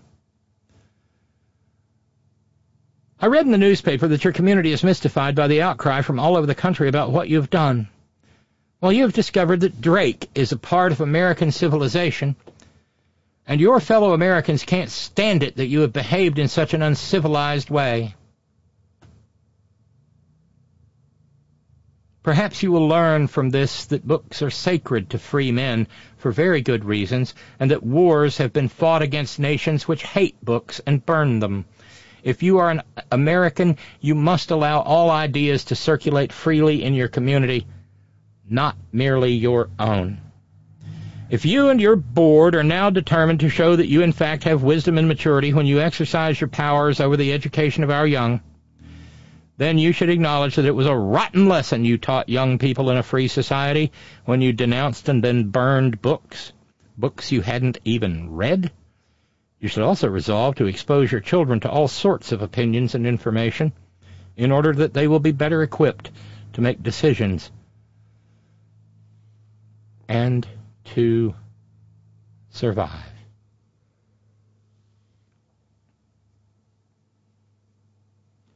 It's known as Kurt Vonnegut's I Am Very Real letter. And here we are. Every value that Kurt Vonnegut mentioned oh so many years ago, 1973, 51 years ago, with Slaughterhouse 5 having been burned in the furnace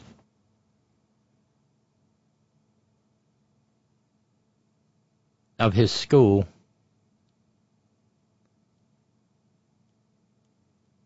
Well, uh, he declared it vulgar, decrying explicit sex scenes, depicting a picture of an act of bestiality, promoting deviant sexual behavior.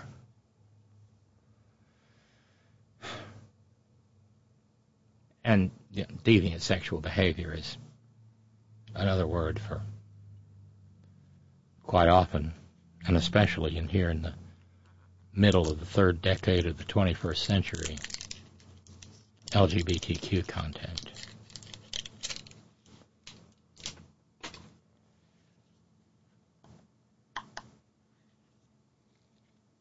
We, we, we have our fun. We do. But this is deadly serious. This is a question of the future of the Republic.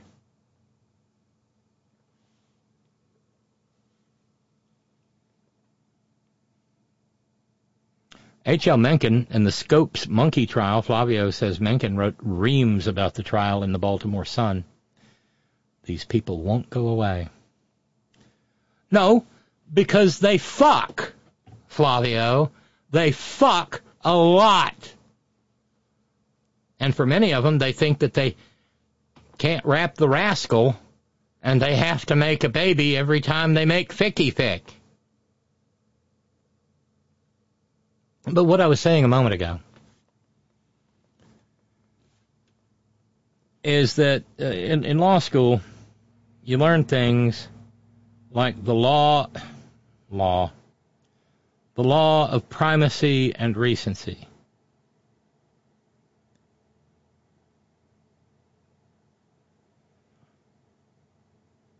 The law of primacy and recency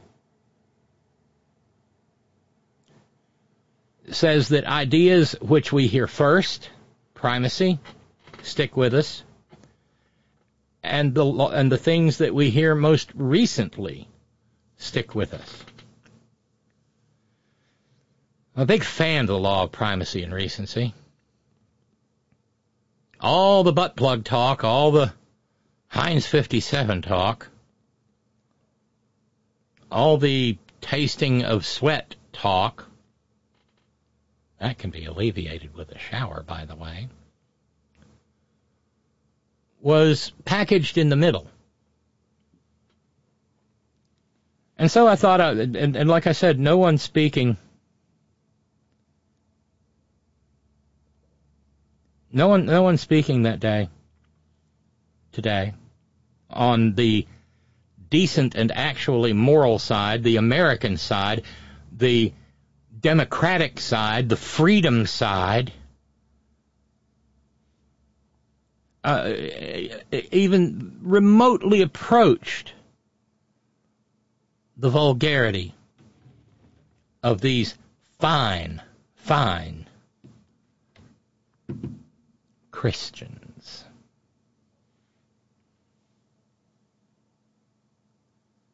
And so I was one of the very last to speak. And so I had the law of recency on my side. Kind of like a closing argument. And I was so proud of all the people who spoke on the side of freedom and America and constitutionality. Because they are the hope of the Republic. In this narrowed case, the hope of West Virginia.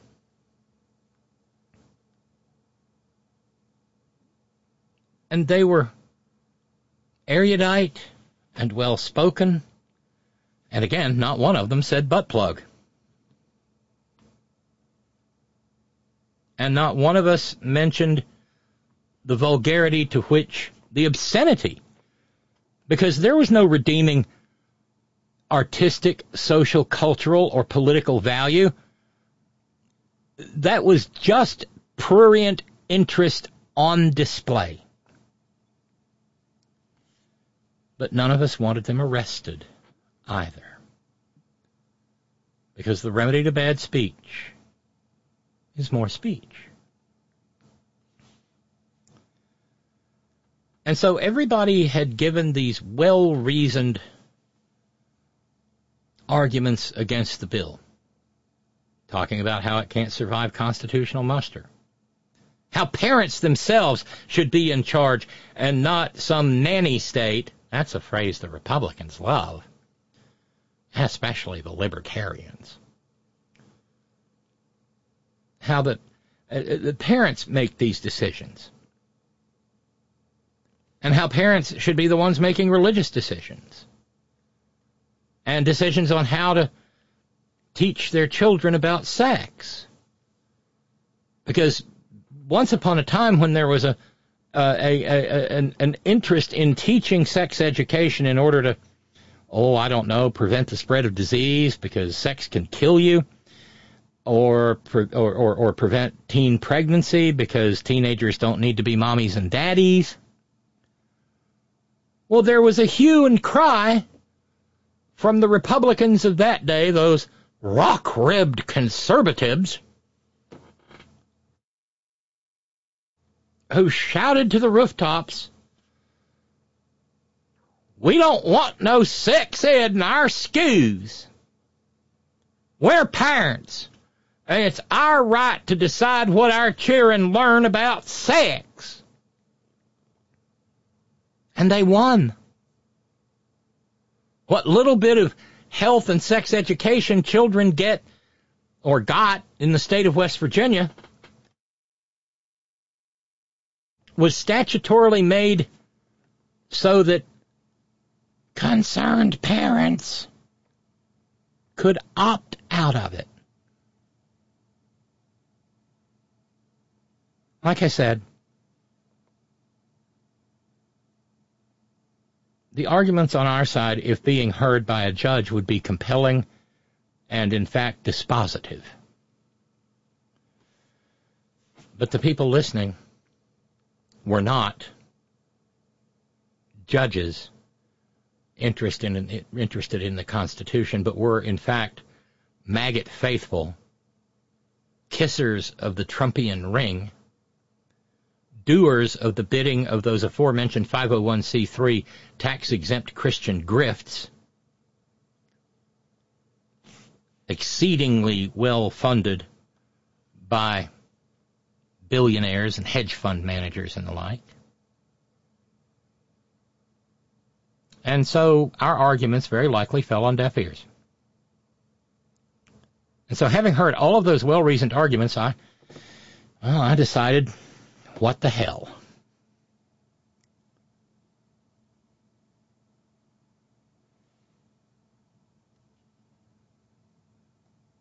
So when they finally called my name, I walked with all the grace and dignity that I could muster, looked at Sally Radabaum and Jessica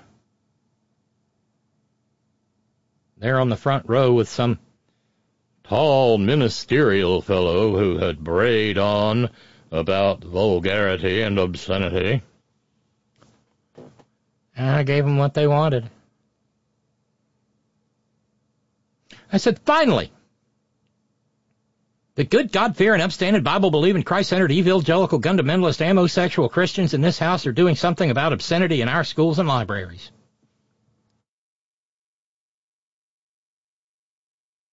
When I was in school, there were books with horrible stories. There was one about a man who lied to his leader and told him his wife was his sister and encouraged the powerful man to fornicate with her. Then his nephew tried to get a gang of men to assault his own daughters. His daughters got even with him, though. They got him liquored up and sexually assaulted him and got pregnant. Disgusting. Then later on, this army went into battle and killed every man, woman, and boy child, leaving only the little girls so the priests could rape them. Oh, wait. And I was having fun because I got to turn and look at all the evangelicals. Oh, wait, I said, looking at them. These are all stories from your holy Bible. You're okay with that kind of obscenity.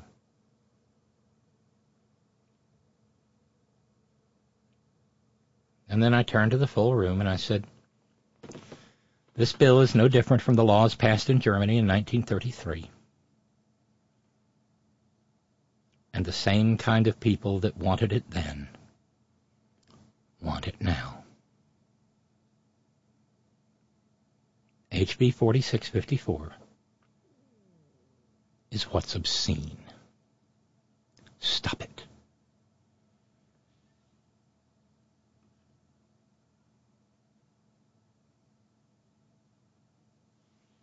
And I turned my back.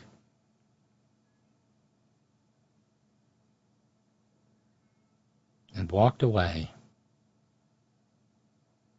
as the freaks sat there with their mouths hanging open, catching flies. Somebody had to do that.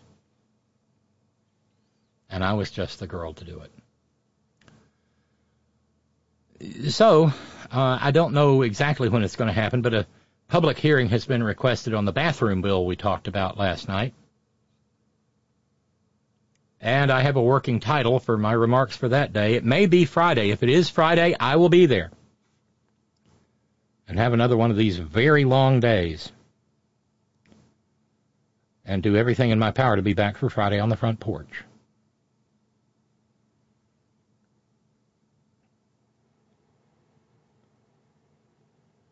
And the working title of the remarks that I'm beginning to draft is WWJP. You know, because all the Christians walk around with their little rubber bracelets that say WWJD. What would Jesus do? Well, in my case, WWJP stands for Where Would Jesus Potty?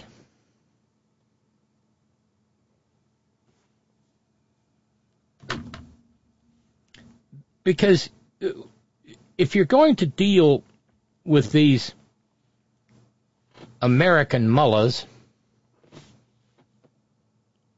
you have to speak to them in a language they understand.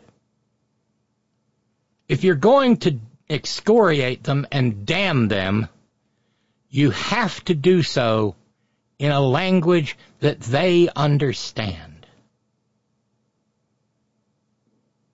And I plan to do it. And I will try to make sure that I'm down near the bottom of the list. Uh, Stephen New York says, I'd love to see what the sales of that book looked like before and after this hearing. Yeah, I don't think the uh, normal people are going to run out and buy it. The honey mustard alone was enough to ruin it for me.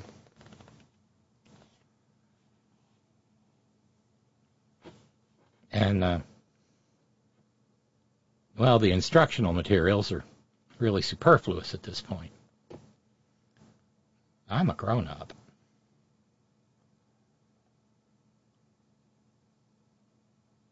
On the other hand, every child of every one of those Christian fascist goons is going to try to move heaven and earth to get their hands on a copy. Because in all of their puritanism, they t- these these conservatives, these concerned West Virginians, are planting entire orchards of forbidden fruit. Don't drink. That's why the that's why the Christian community has a drinking problem. Don't use drugs. That's why the Christian community has a drug problem. Don't fuck children. That's why the Christian community has a child fucking problem.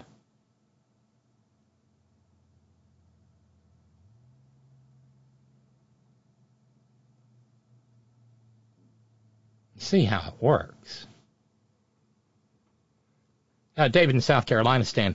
Uh, Clinton, don't you remember how morally outraged the GOP was about Clinton and Lewinsky and then proceeded to publicly re- read the report out loud in detail? Oh, yes, I do, David. And I remember who the proponent of reading it out loud was. I remember who the proponent was of putting all the prurient details into the report. It was Ken Starr's decision. But he was egged on and heartily encouraged by a man whom we would later find out had a predilection for boofing beer. And for those of us who don't remember, to boof beer is to ingest beer through one's rectum. And so, sitting Associate Justice of the Supreme Court Brett Kavanaugh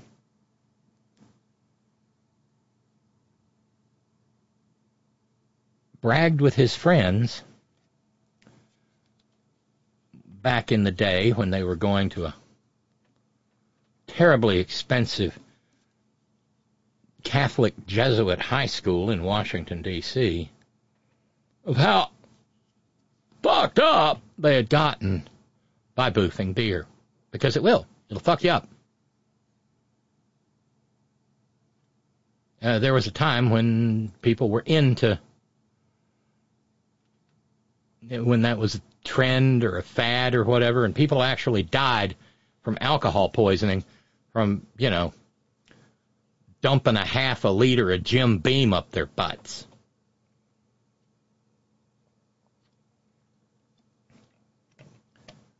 But the Associate Justice of the Supreme Court of the United States was safe because they stuck to beer. I wonder if they let it go flat. I would think the carbonation would be problematic.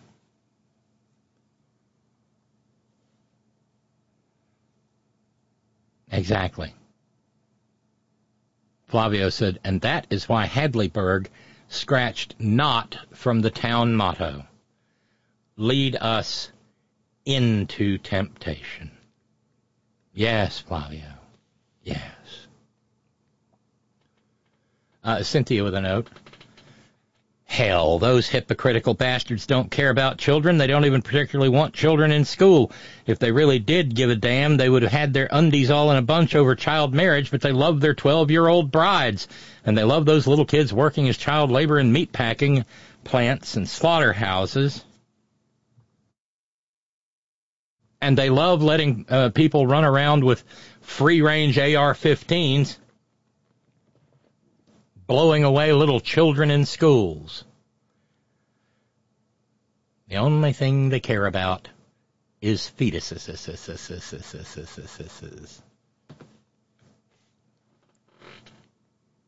And after that, good luck, kid. Pull yourself up by your bootstraps. You're on your own. We never really cared about you in the first place. We just needed you to be a vehicle for our galloping misogyny. Mm-hmm. Exactly, Cynthia. Cynthia closing with Christians. Fuck 'em. Sister, don't. It's not a good time. And they're weird. And they may want to use honey mustard and Heinz 57. Ugh. Lord Jesus, they're disgusting.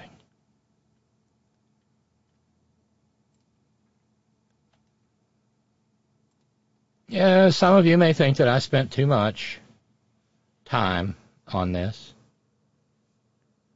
But sometimes in a, an otherwise forgettable place like little beaten, blasted, burned, killed, maimed, tormented, tortured West by coal Virginia stand,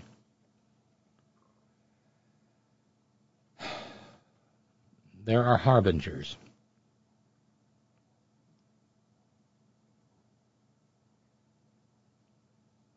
And today was one of those days. Did I mention, because I know a lot of you have been concerned, God knows I have been. Maybe I don't have to. Uh, maybe I don't have to worry about fleeing. Yeah, I did mention that very early in the program. Apparently, those hateful bills that define my very life as obscene uh, won't get out of committee and will die there.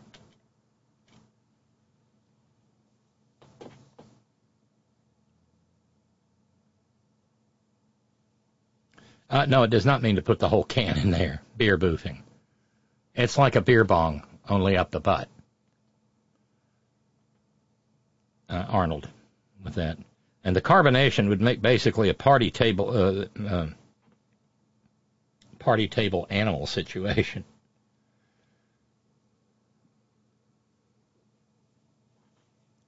Uh, Jimmy in the Great Northwest is boofing. D. Brat and folks like him What's wrong with white people? Asking for a friend. Well, I think we need to narrow it down to be fair. What's wrong with Christian white people?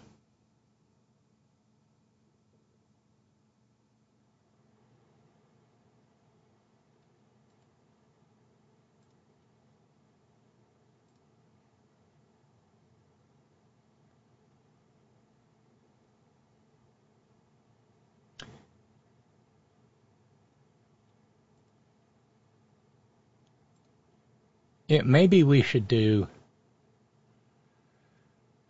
a little bit of hard, dear oh God, news. Or we could engage in conversation. Somehow or another, I find myself into the uh, into the third hour of this program. So at this point in time, if we're actually keeping track, ah, we're somewhere around five continuous hours of filibustering. If you would like to engage in some discussion and dialogue, I heartily welcome your participation. The stress line is area code 30, uh, no. The regular line is area code 304 574 8178. The stress line is 844 843 4676. 844 The Horn. And of course, on Skype, uh, we're right here for you. Robyn, yeah, we, me and that mouse in my pocket. Shut up. Robyn, R O B Y N, Kincaid Horn, K I N C A I D H O R N. Feel free. I would actually welcome your. I, I would welcome your insert into the conversation.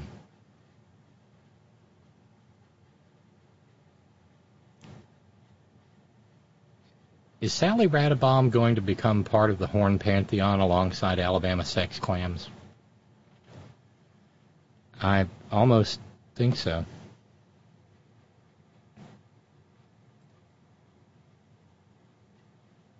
Well, in other assaults on uh, on, on the rights of human beings, let's bebop down to Tennistan. In the legislature there on Monday, the maggots introduced a bill that says any adult who recruits, harbors, or transports a pregnant, unemancipated minor within this state for the purpose of aiding them in getting access to abortion care or anything that would constitute criminal abortion under Tennessee law commits the offense of abortion trafficking of a minor. Doesn't matter where it happens. They don't they don't care about the Constitution. They don't care about constitutionality. What they care about is fascist social control.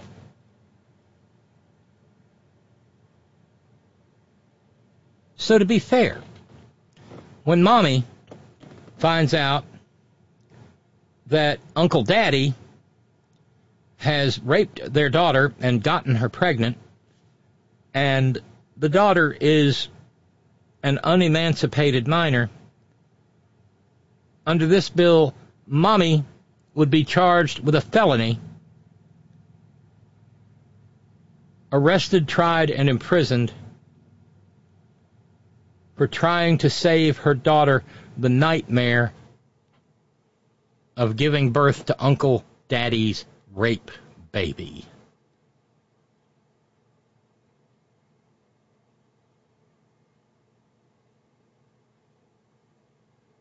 And the fact that the minor consented or even begged mommy to do it would not be allowable as a defense to a criminal prosecution.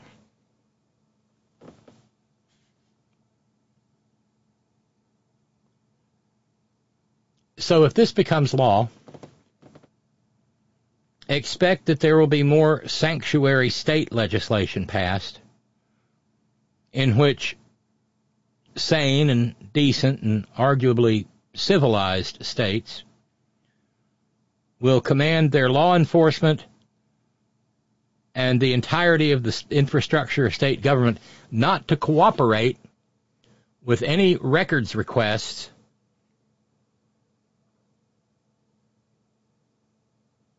coming from law enforcement in Tennistan. Again, this is another case of another maggot state forgetting the lessons of 1861 to 1865 and engaging in nullification and in what I have termed and will eventually become a, a, a phenomenon that once, once somebody who's Uh, more well known than I starts talking about it constructive secession.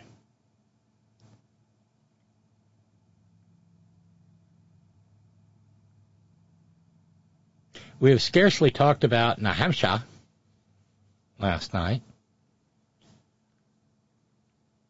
Nitwit Nero was really put out because he barely beat Nimrata Randhawa Haley, Nikki, uh, by 11 percentage points. He was supposed to just beat the tar out of her. He was supposed to mop the granite state granite floor with her. But instead, it turned out that there were a whole lot of moderates and independent, so-called moderates and independents uh, who, who who wanted a choice besides Nitwit Nero.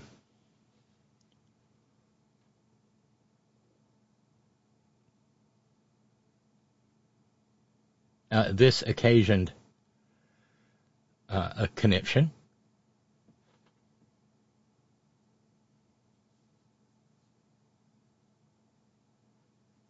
And uh, uh, the gang over at My Filthy Morning Habit um, made great hay out of it. beat Haley by just over 11 points in the Granite State. President Biden, meanwhile, is hitting the campaign trail after cruising to victory in New Hampshire without even being on the ballot. We play for you portions of his passionate speech. And um, uh, the numbers there for President Biden? Yeah, 66.8% to 20% for Dean Phillips and whoever the fuck is dark money backing his campaign. And 4% for Marianne Moonbeam. Of course, unlike the Republicans, these schmucks will probably stay in it to the very end because their goal is to put Nitwit Nero back in office. So we understand the dynamics in play. To victory in New Hampshire without even being on the ballot. We play for you portions of his passionate speech focused on the contrasts between himself and the Republican frontrunner. It comes as new general election polling out of Pennsylvania shows the incumbent president leading Trump in that key battleground state. And there's a trend going on in Pennsylvania, not just with Joe Biden over the last two polls, Willie. We've also seen it with Fetterman. His numbers going way up in Pennsylvania. Uh, people that, that know this race say Pennsylvania is now looking like his strongest state, and he is looking strong there. Wisconsin uh, following. Uh, and so they'll be focusing on Michigan a good bit, uh, Michigan a good bit to get those numbers back up as well. By the way, if he wins those three states, the Yeah. election's over. It's it's just over. I, there's no way Trump gets to, to 270. But we're getting a little ahead of ourselves. Willie, I was I was glad to see Nikki Haley stay in last night. There's so many people that have done these halfway measures. They've been weak. Now, one thing, real quick, as I was sitting here getting ready to go to Charleston today, um, I caught this. And I got a little flummoxed. I got a little frustrated. I got a little pissed off. Because as you're about to hear, there, uh, where a couple of weeks ago they were riding her like a borrowed mule for her dipshittery and her uh, slavery comments, and every uh, rake that she stepped on thereafter, all of a sudden, they're proud of her. Uh, they pre- pretty much assigned themselves to be nothing but uh, Donald Trump's lapdogs for the rest of their political career. For Nikki Haley, there's only one way through this. There's a, I mean, there's light way down there at the end of the tunnel, and the way you do it is you you, you win, and you just keep at it, you keep going. Uh, and and maybe you don't win outright, but you win a war of attrition because with this this candidate she's running against, Donald Trump, more untethered from reality than ever. And let's face it, you know, it's very sad. I, I saw it in my parents, and uh, Nikki Haley saw it in her parents. Uh, it's hey, Todd, just, you out there? You know, it's it's just nature. I mean, he's losing. Uh, he's he's more, losing more than one or two steps. He gets confused up there. There's no reason why Nikki Haley shouldn't stay in this race, and again, uh, possibly win a war of attrition and find herself after all of these trials and all of the chaos, find herself as a Republican nominee. See, there was a reason I wanted to play this clip. You see what they're doing? They're trying to prop up the horse race. They need the horse race between Nitwit Nero and Mrs. Haley, this is Governor Haley. This is Governor Ambassador Haley. It's kind of gross. But I found it interesting the, uh, the the language choices Joe Scarborough was making there that she might win a war of attrition. Now we are a very smart community congregation here. We know, because many of us are practitioners of the ancient art of word knowing, what attrition means. A war of attrition is a war one fights in which one hopes to achieve victory not necessarily by winning all the battles, but by making the other side run out of people with whom to fight. I thought it was a very nuanced way for Joe to suggest that that's why I name checked you there, Todd. He ain't gonna make it.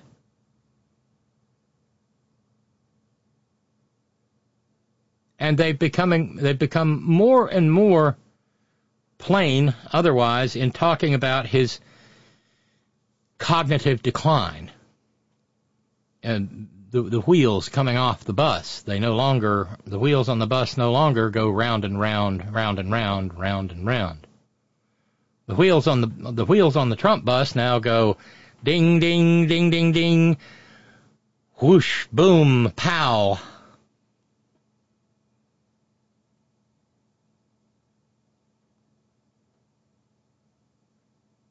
War of attrition is another way of saying that he'll either be in prison or perhaps dead or functionally incapable of appearing in public.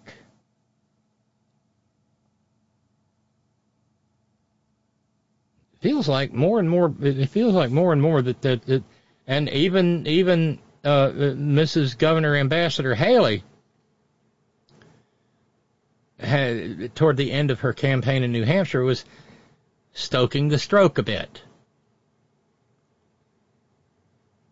Now the conventional wisdom is that she will get she will get waxed like a basketball court in South Carolina stand because that's maggot central.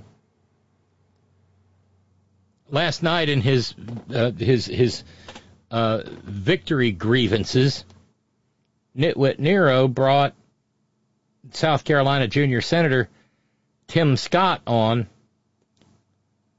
and took great pleasure in humiliating Senator Scott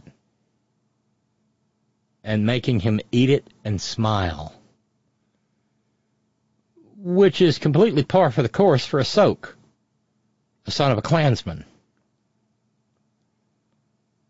He brought the black man up on stage who had already endorsed him and said, uh, You must really, uh, she appointed you to the Senate. You must really hate her. And Tim Scott stood there back behind Trump, uh, looking like he had been completely unmanned.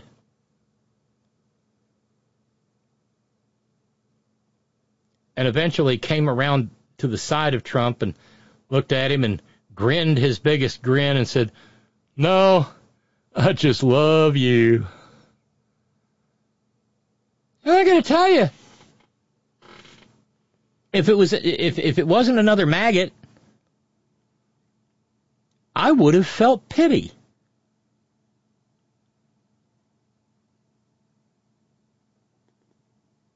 Nitwit Nero now has Tim Scott's testicles uh, in an old mayonnaise jar in the back of his Kelvinator.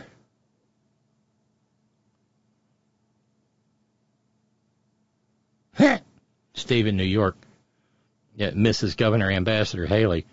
You forgot Speaker of the House. Entirely true. Uh, Steve adds, uh, Haley's praise. Something tells me they're punking Trump. Oh, they know he's tuned in every day. He he can't quit them. And so they're just every morning now they're flicking his orange, I was going to say pink tomato nose, but his orange clementine schnoz. Yeah, Lee in New York says war of attrition. Oh, I can hear Nitwit Nero. War of attrition? No one will get, make me give up my bigly max. I have the best attrition. I I even consult with a dietitian. She says I'm gonna live to be 300. Well played, Lee.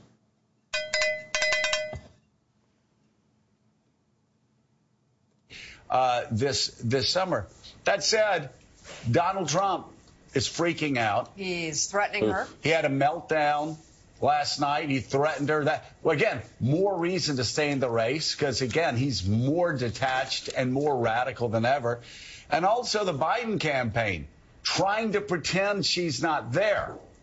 Like uh, they're, they're This is the part I was general talking election's about. begun. For you know, forget what happened last night.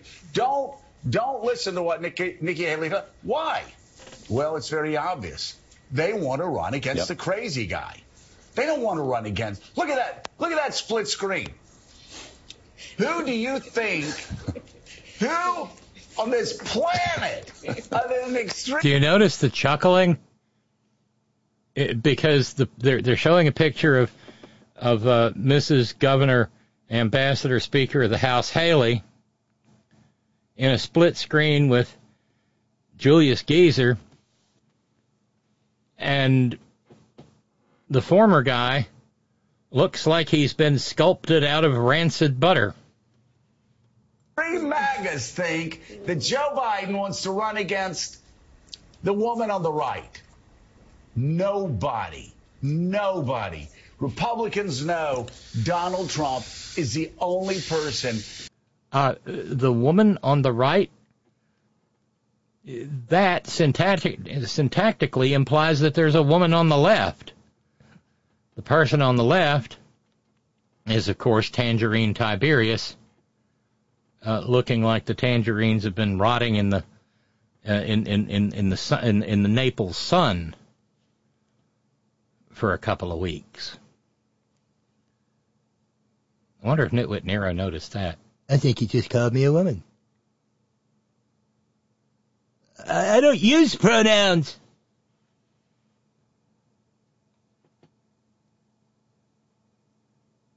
in on that screen that Joe Biden's going to beat. They know that, Willie. That's what makes this so fascinating. Will they be too stupid to vote that way in the upcoming contest? I think they will. well, that's been her argument, and we heard it in her closing argument. We were up in New Hampshire the last couple of days, which is, guys, we're going to lose if you nominate Donald Trump. Don't take my word for it. Look at the polling. I beat Joe Biden by double digits. Donald Trump is losing or within the margin of error with uh, Joe Biden. Now, last night, Donald Trump did win by 11 points. It was a, low, a smaller margin than some of that tracking that we saw in the week leading up to it, but 11 points is 11 points. It's a double digit win in New Hampshire. Donald Trump got that. But if you look inside the numbers, he can't win an independent voter. He dominates the Republican Party. 85% of the people who voted for him came out and said Joe Biden did not win the election. So his propaganda, his lies have taken hold with that segment of the electorate, but the guy cannot win an independent voter. And that's what you're going to hear now for a month. If Nikki Haley does in fact stay in, and she said she would, we have every reason to believe her. She's got a month to run in her home state where there aren't a lot of independents going to show up. So it's going to be a heavily Republican electorate down there. It's a tough road for her, tough. even in her home state. But her case is this guy is nuts. Watch him perform. Watch his speech last night. I think, Joe and Mika, you might agree it was the most ungracious victory speech in the history of politics. We'll play some of it. Criticizing Nikki Haley, going after her dress that she was wearing, on and on. Just completely humiliating the men standing behind him, particularly Senator Tim Scott, who Nikki Haley appointed uh, to his Senate seat. Donald Trump drew him into the insults. This is who he is. This is who he's going to be. And she says, I win. He loses against Joe Biden. You got to think this through. But it's an uphill climb, of course, as we saw last And- night, and we'll see in South. Carolina. Uh, uphill climb doesn't begin to describe it. The far better word is crux.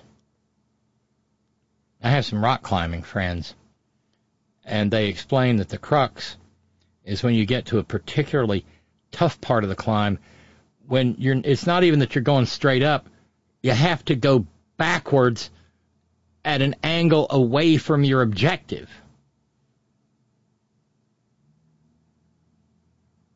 uh, Ralph said, I think the one on the left, it might be Alina Howitt. No, no, no. In what they were showing on uh, the morning zoo crew, it was a split screen with a photograph of, of, of, of Mrs.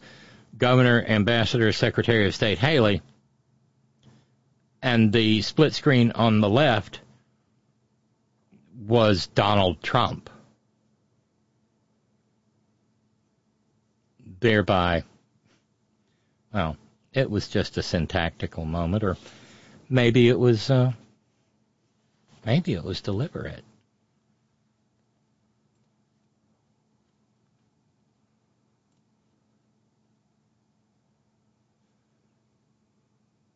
Uh, David in South Carolina, Stan, who is in many ways our uh, our Mrs. Governor, Ambassador, Secretary of State Haley uh, correspondent from the Palmetto State, says uh, uh, she's more dangerous than Trump. She's trash and totally backs Trump, so I don't see why anyone thinks she's moderate or acceptable. She does not beat Biden because she is essentially Trump. I don't know how people are fooled by her. I don't think I, I don't think the morning zoo crew's fooled by her, David. I think the morning zoo crew wants to keep the horse race alive because there's more there, there there's more TV value in watching Nitwit Nero lose his shit over the fact that he can't put her away. Uh, obligatory Star Trek reference for the evening. It's when Kirk taunts Khan. You keep shooting, but you keep missing the mark.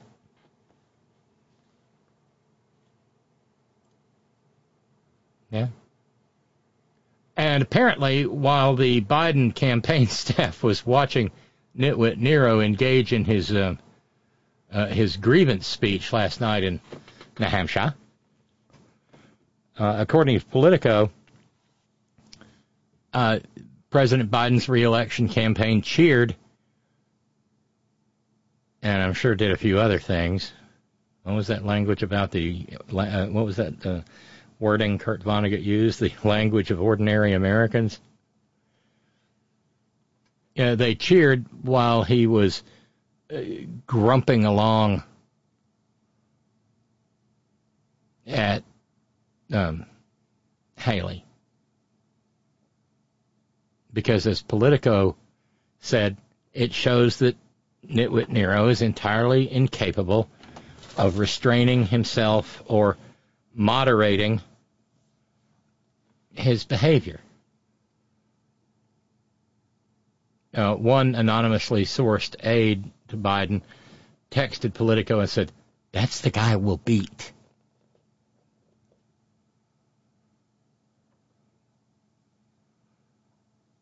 Uh, a Haley aide said, You know, for someone who's not threatened by Nikki, he sure talks about her every chance he gets.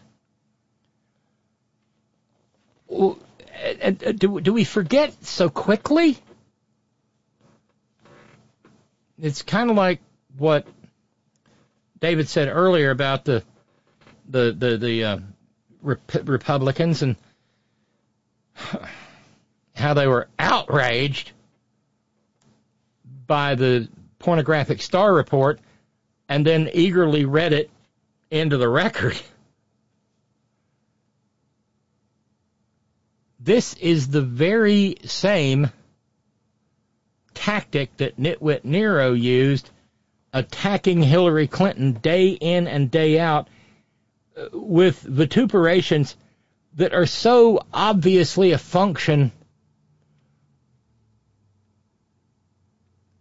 of just 200 proof misogyny that there's no way uh, other there, there's there's there's no other possible definition.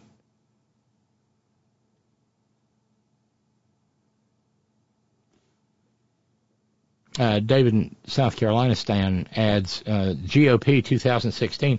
I heard evangelicals all during 2016 say Hillary could not be president because it was not God's will to have a woman president. So how the hell are they going to support Haley? Well, she's godless. She's she's one one of those Hindus. Best I got, David.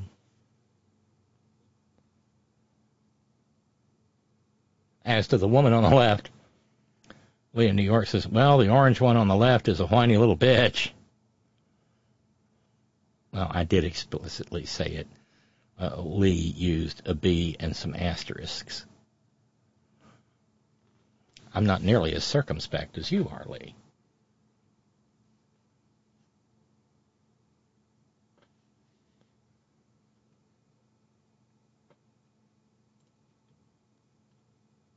But tigers don't change their stripes, and neither do skunks. So, Mrs. Governor, Ambassador, Secretary of State Haley, or uh, uh, Speaker of the House Haley, I'm sorry, got well. Uh, Dana Bash, rather infamously, as we noted here, threw a softball. We had the clip last week, and then couldn't quite bring herself to follow up with Nikki.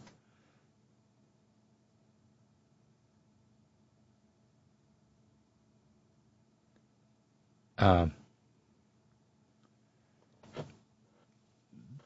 what do you think about him being found liable of uh, uh, and him, him uh, being sexually abused? Well, you know, I just don't follow that kind of thing. Well, Dana Bash asked her another question about who would be worse, who is more dangerous, Kamala Harris or Trump. Now, again, they've been playing, uh, the, some of these multi multi-millionaire for-profit media people have been playing this game for a while. It pissed me off the first time I heard it and it pisses me off still. Why are you asking a Republican presidential candidate about the vice president instead of the president? Well, because Dana Bash is trying to create the impression that Joe Biden is one foot on the gra- in the grave and one on a banana peel. By the way, going back to the uh, the cognitive decline of Nitwit Nero, uh, Arnold observed uh, the right wingers. Uh, there are right wingers all around me. They don't realize he's losing it, Trump, because a lot of them are old and losing it too.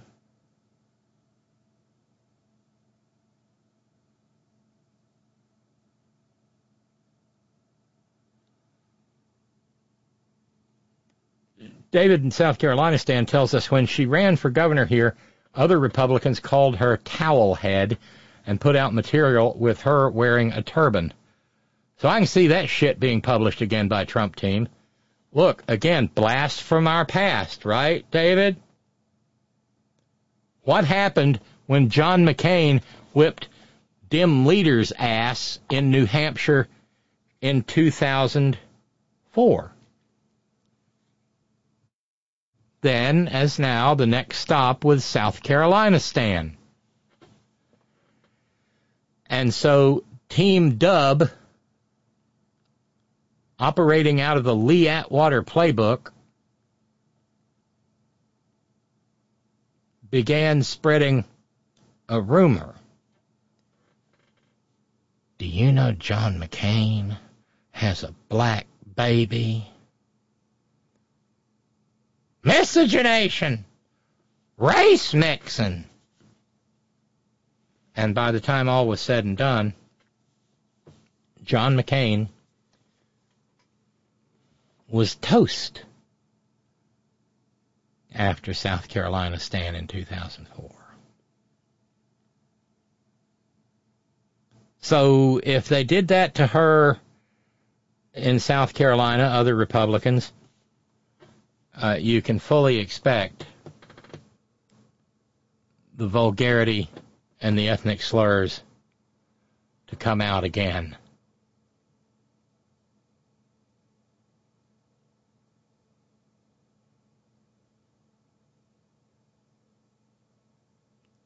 Uh, hey, Jimmy, uh, uh, take a look at your message. I'm not quite. Uh, th- th- th- there's a. Uh, I'm not quite sorting out the meaning there. Uh, maybe do a resend, please. David adds, uh, Gavin Newsom is currently traveling around South Carolina. Oh, good. That ought to be fun.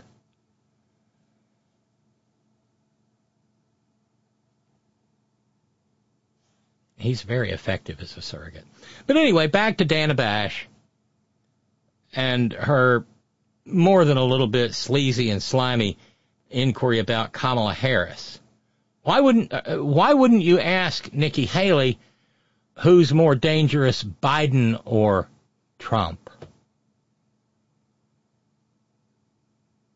Ooh, the internalized misogyny, Dana. Let me just ask you another version of the question of fit, because he was found liable in a civil trial for sexually assaulting E. Jean Carroll. He's under investigation for obstructing attempts to get him to return classified documents that he took uh, from the White House. He's arguing constantly that he deserves total immunity. You think that that conduct makes him fit to be president? If I did, I wouldn't be running. So the the But whole you also focus have pledged to support him and endorse him if you end up not making it.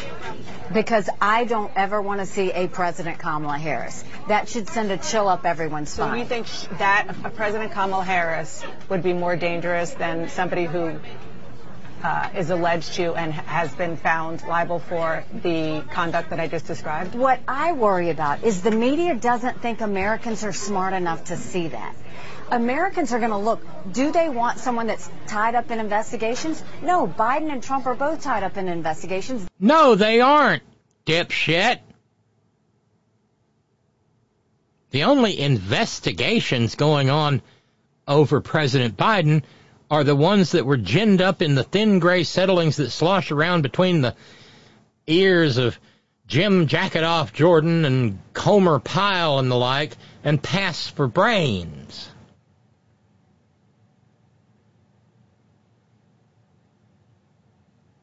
But she really is engaging in some witchcraft because she wants a brown, a, a, a, a South Asian woman versus South Asian woman referendum.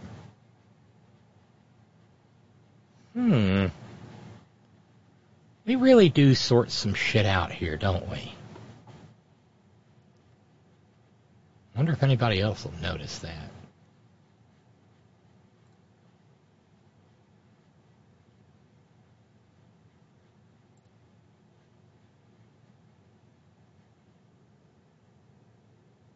Uh, you're rapidly running out of time if you want to engage in the program.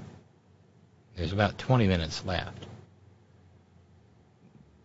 We've got a lot of content this evening. If you want to jump in, this would be a great time. Because otherwise, well, we're just going to continue onward.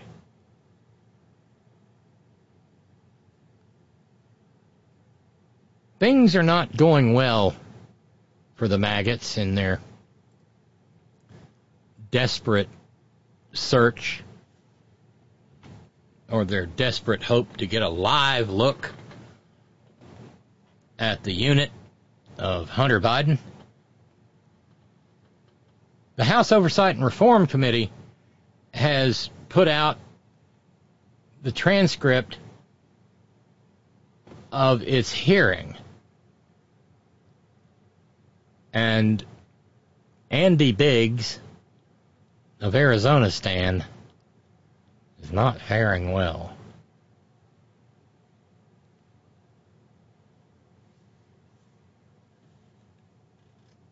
Comer Pyle's committee called Kevin Morris, who's a lawyer out in California, and they wanted to know about his friendship with Hunter Biden.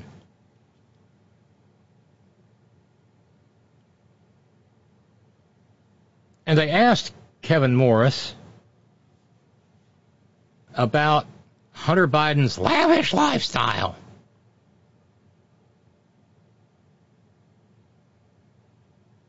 And Kevin Morris said, Yeah, I helped Hunter pay off a Porsche because he wanted to sell it and get out from under the loan.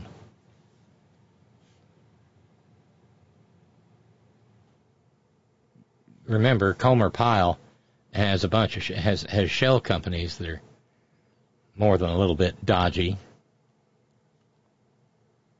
And then they went off on uh, a, a, a nice house that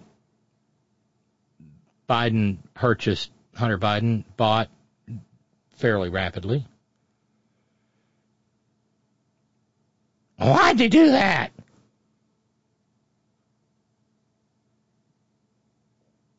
Uh, the and you, and you've also provided loans to Hunter Biden in order to pay for a Porsche. Is that correct? Although I'm sure the fucking maggots said Porsche.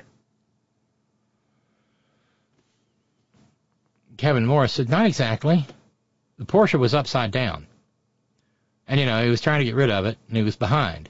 So it was upside down. He couldn't give, give it back until he paid $11,000.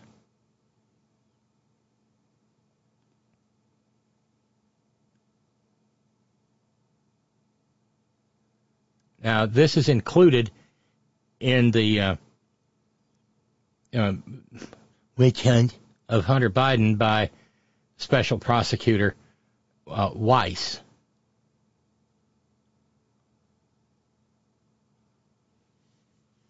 Uh, Weiss in the indictment says, uh, from January through October 15, 2020, an entertainment lawyer, hereinafter personal friend, provided the defendant with substantial financial support, including approximately $200,000 to rent a lavish house on a canal in Venice, California, $11,000 in payments for his Porsche, and other individual items.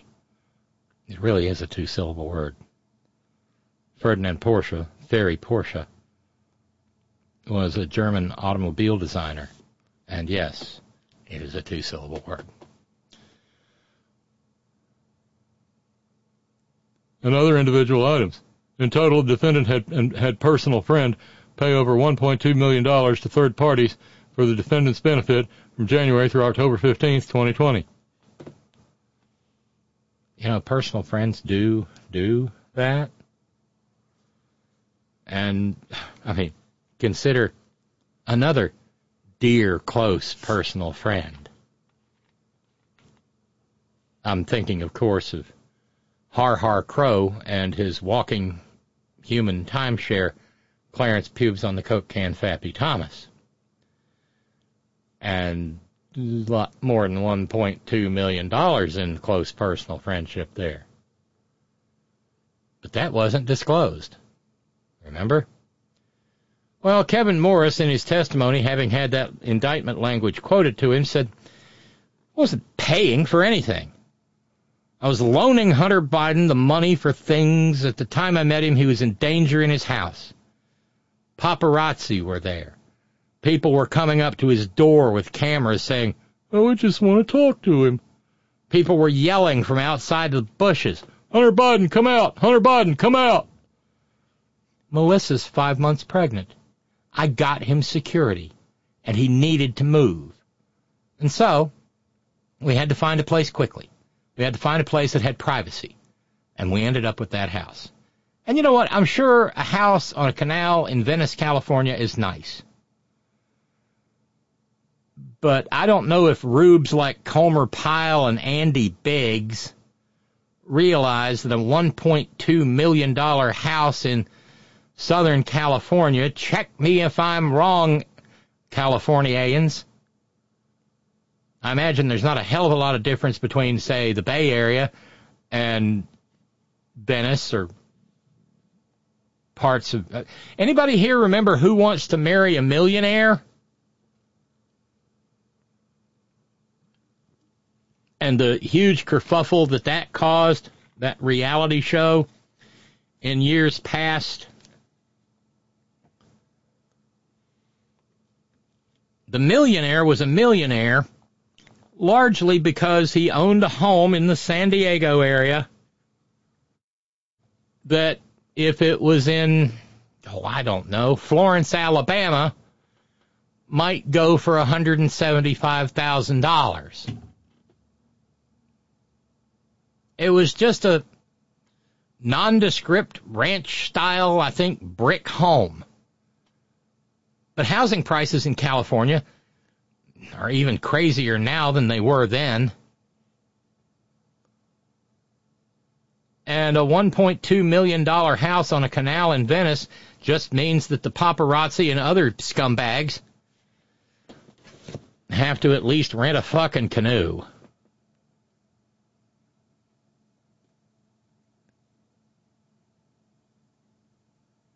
And so Kevin Morris burned him pretty good. Weiss, uh, in in his uh, weird investigation, said that Hunter Biden had, well, he had more than a million dollars and he could have been paying it to the IRS, but he sent it to third parties. Yeah. I wonder if Mr. Weiss is paying attention to Morris's testimony because Kevin Morris said, ah, you know what? It wasn't Hunter's money. It was mine. And I was not obliged to pay the IRS with that money. And I'm and, and, and he made the payments directly on the loan. And then shit blew up in Andy Biggs, MAGA extraordinaire, blew up in his face.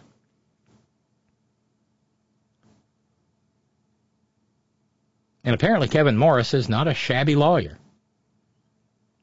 He's a member of both the California and New York bars. And he said, I'll just clarify, Congressman, speaking to Biggs, which definitely does not describe his brain that the California Rules of Professional Procedure, which I've looked at, there's nothing wrong with a loan to a client when the client is fully informed and has complete knowledge. And Big said, Yeah, I read the Cal rules in California as well, and I'm choosing not to get into that right now. I mean, we might get into, into. And Kevin Moore said, Yeah, because I'm right. Well, we might get into that later. I don't know, but we don't need to get into it now.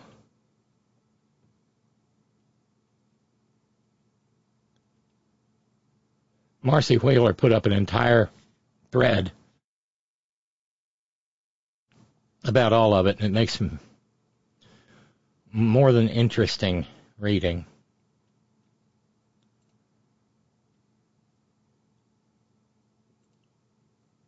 Poor dumb thing. And then there's Florida maggot Brian Mast uh, who decided to speak to CNN. And the question was uh, Donald Trump is, has been costing y'all elections for a long time. Why are you still uh, why are you still sucking up to him? For Haley. It's about wanting to see the party move forward in the best possible way. Be tactical, be strategic, do the best thing to make sure it's best for the United States of America. That's what his policies are always about. Congressman, as you look kind of across the party, and I think unity right now, the reason why officials are calling for unity is they know it's a long general election path ahead. It's going to be a very tight race regardless of what happens. But when you dig into the numbers in New Hampshire, you see Nikki Haley's strength with independents, independents uh, breaking away from Trump, having issues with Trump, being concerned about Trump. That's why Democrats won the House in 18. That's why they won the White House in 20. Uh, that's why they overperformed in 22. Are you concerned about that dynamic heading into 24? I think that's a miscalculation of what took place. Uh, when you look at the last election, you saw a media that tried to bury Hunter Biden, tried to bury what was going on with the Biden. Huh? I think that's a miscalculation. Is that like an insert? These people. A miscalculation of what happened. You don't calculate what happened. A calculation results in something happening.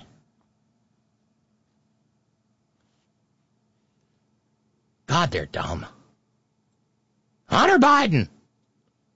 A noun, a verb, and Hunter Biden. Heading into 24. I think that's a miscalculation of what took place. Uh, when you look at the last election, you saw a media that tried to bury Hunter Biden, tried to bury what was going on with the Biden family side hustles, tried to use the FBI and the CIA and other other government entities to bury the, the former president of the United States. Tried to do so many things, and America is, is on to what took place. Another verb tense problem. No, uh, they are in the process of burying his daddy, uh, Nitwit Nero. And that's what the convictions and the civil judgments will do. And daddy has no one to blame but himself. But Brian Mast knows that he has to. Kissing the ring isn't enough, and he's got to keep his uh, keep Nitwit Nero's entire hand in his mouth. Wonder if there's a library book about that. And that's not going to happen again. That's not going to be allowed to happen again. You see judicial propaganda that's going on right now. And every time that that happens, Americans are being aware of what. Judicial propaganda? Anybody want to help with that? Does he mean findings of facts and law? Every time, I mean, I've said it before. Every time I see one of these people, what I really want to see is the people waddling to the polls to vote for the likes of a Brian Mast. Because something is badly wrong with them what's taking place, that Democrats will do anything possible to keep Donald Trump off the ballot, not because they want to run against him. Now, this was after the New Hampshire results came out. They're dying to run against Tangerine Tiberius. They're absolutely thirsty to run against Geezer Disgustus. They're giddy at the prospect of whipping the ass of Orange Julius Geezer one more time. And meanwhile, there stands Marcus Aurelius saying, Hit me again, I can put some stank on it. Because they are deathly afraid of running against Donald Trump. That is the situation that's playing out. Congressman Brian Mast, uh, always appreciate your time. It's interesting to dig into the exit polls last night. We'll see what happens in the months ahead. Thank you. Yeah, the exit polls were a hell of a lot of fun. Brian Mast.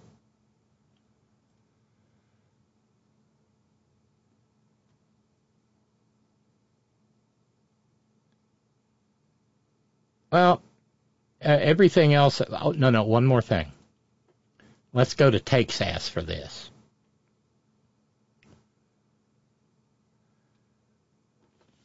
The superintendent of a Texas independent school district, do I have to say he's a maggot? Because he is, suspended a student named Darryl George because of his hairstyle. Probably goes without saying, but I'll say it anyway. The young man's black. And he has his hair in locks. Uh, I have no indicia that Tracy is listening this evening because this would just make her hoot like a barn owl. The young man has locks, but the and, and, and Texas actually has adopted what is called the Crown Act, which prevents white folks from tormenting black folks about their hairstyle as a matter of law. But nonetheless,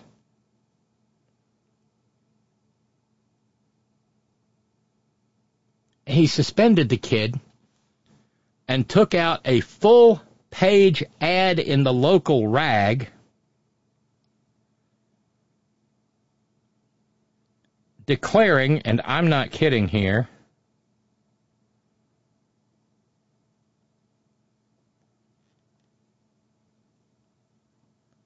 uh, let me find it here.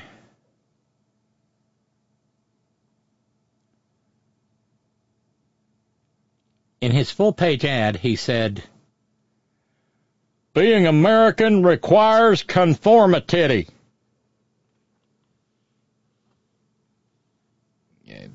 Did, I, I haven't figured out yet whether he spent school district money or his own. No, I'm sorry, it was paid for by a education foundation.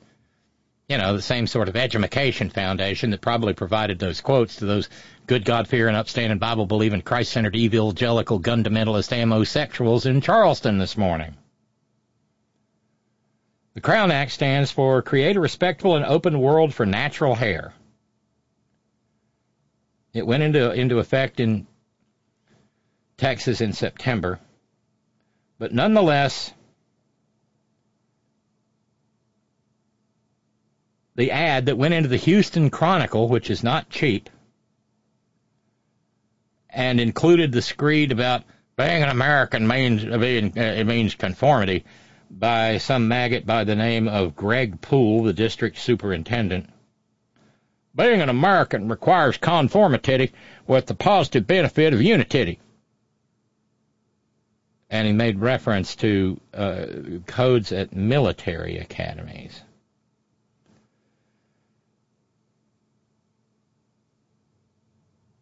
Uh, we have taken the highly unusual step of seeking a declaratory judgment in state district court to verify inter- our interpretation.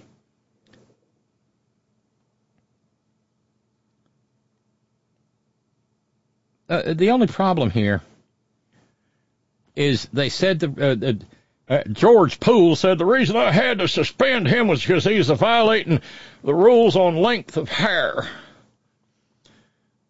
Young man is intelligent and so while he has locks, when he goes to school, he puts them up on top of his head and they do not violate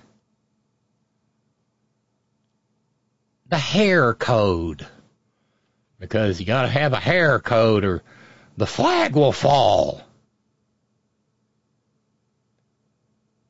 And so the young man's family has sued the state, uh, Greg Abbott, sued uh, accused felon Attorney General Ken Paxton and said that the state is refusing to enforce the Crown Act.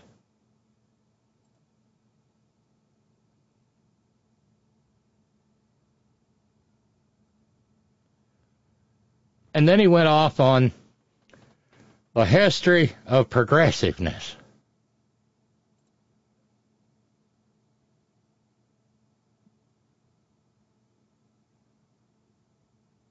Uh, a boy's hair cannot extend past the eyebrows and the earlobes. Christ almighty, what is this, 1966? oh, maybe I mispronounced it, Ralph.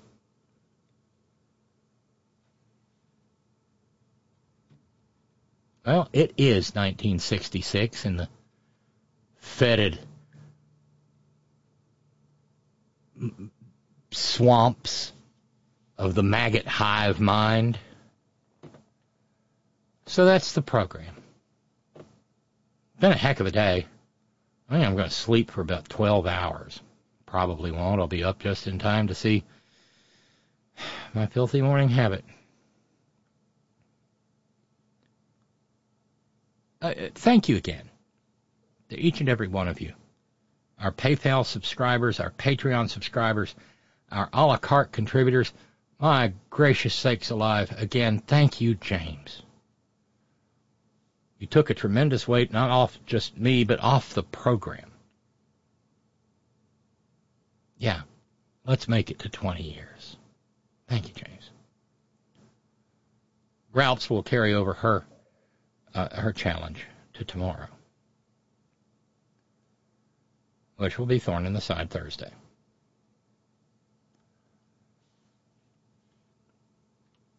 Thanks to each and every one of you who share your precious finite time engaging with the program in whatever manner you so choose.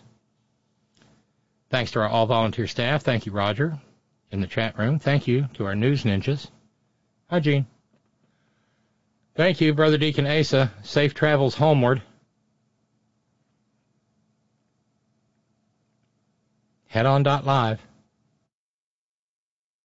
Home of the best access to the podcast and the live stream. Remember, please, if you listen to the podcast, like each episode and subscribe. Excuse me. Subscribe and leave a comment. How do you do? This was one whale of a prayer meeting Wednesday. Told you it might be. As Matt in San Francisco says, and in closing, may the pussies and buttholes you eat be forever clean. Such a kind, such a kind wish, Matt.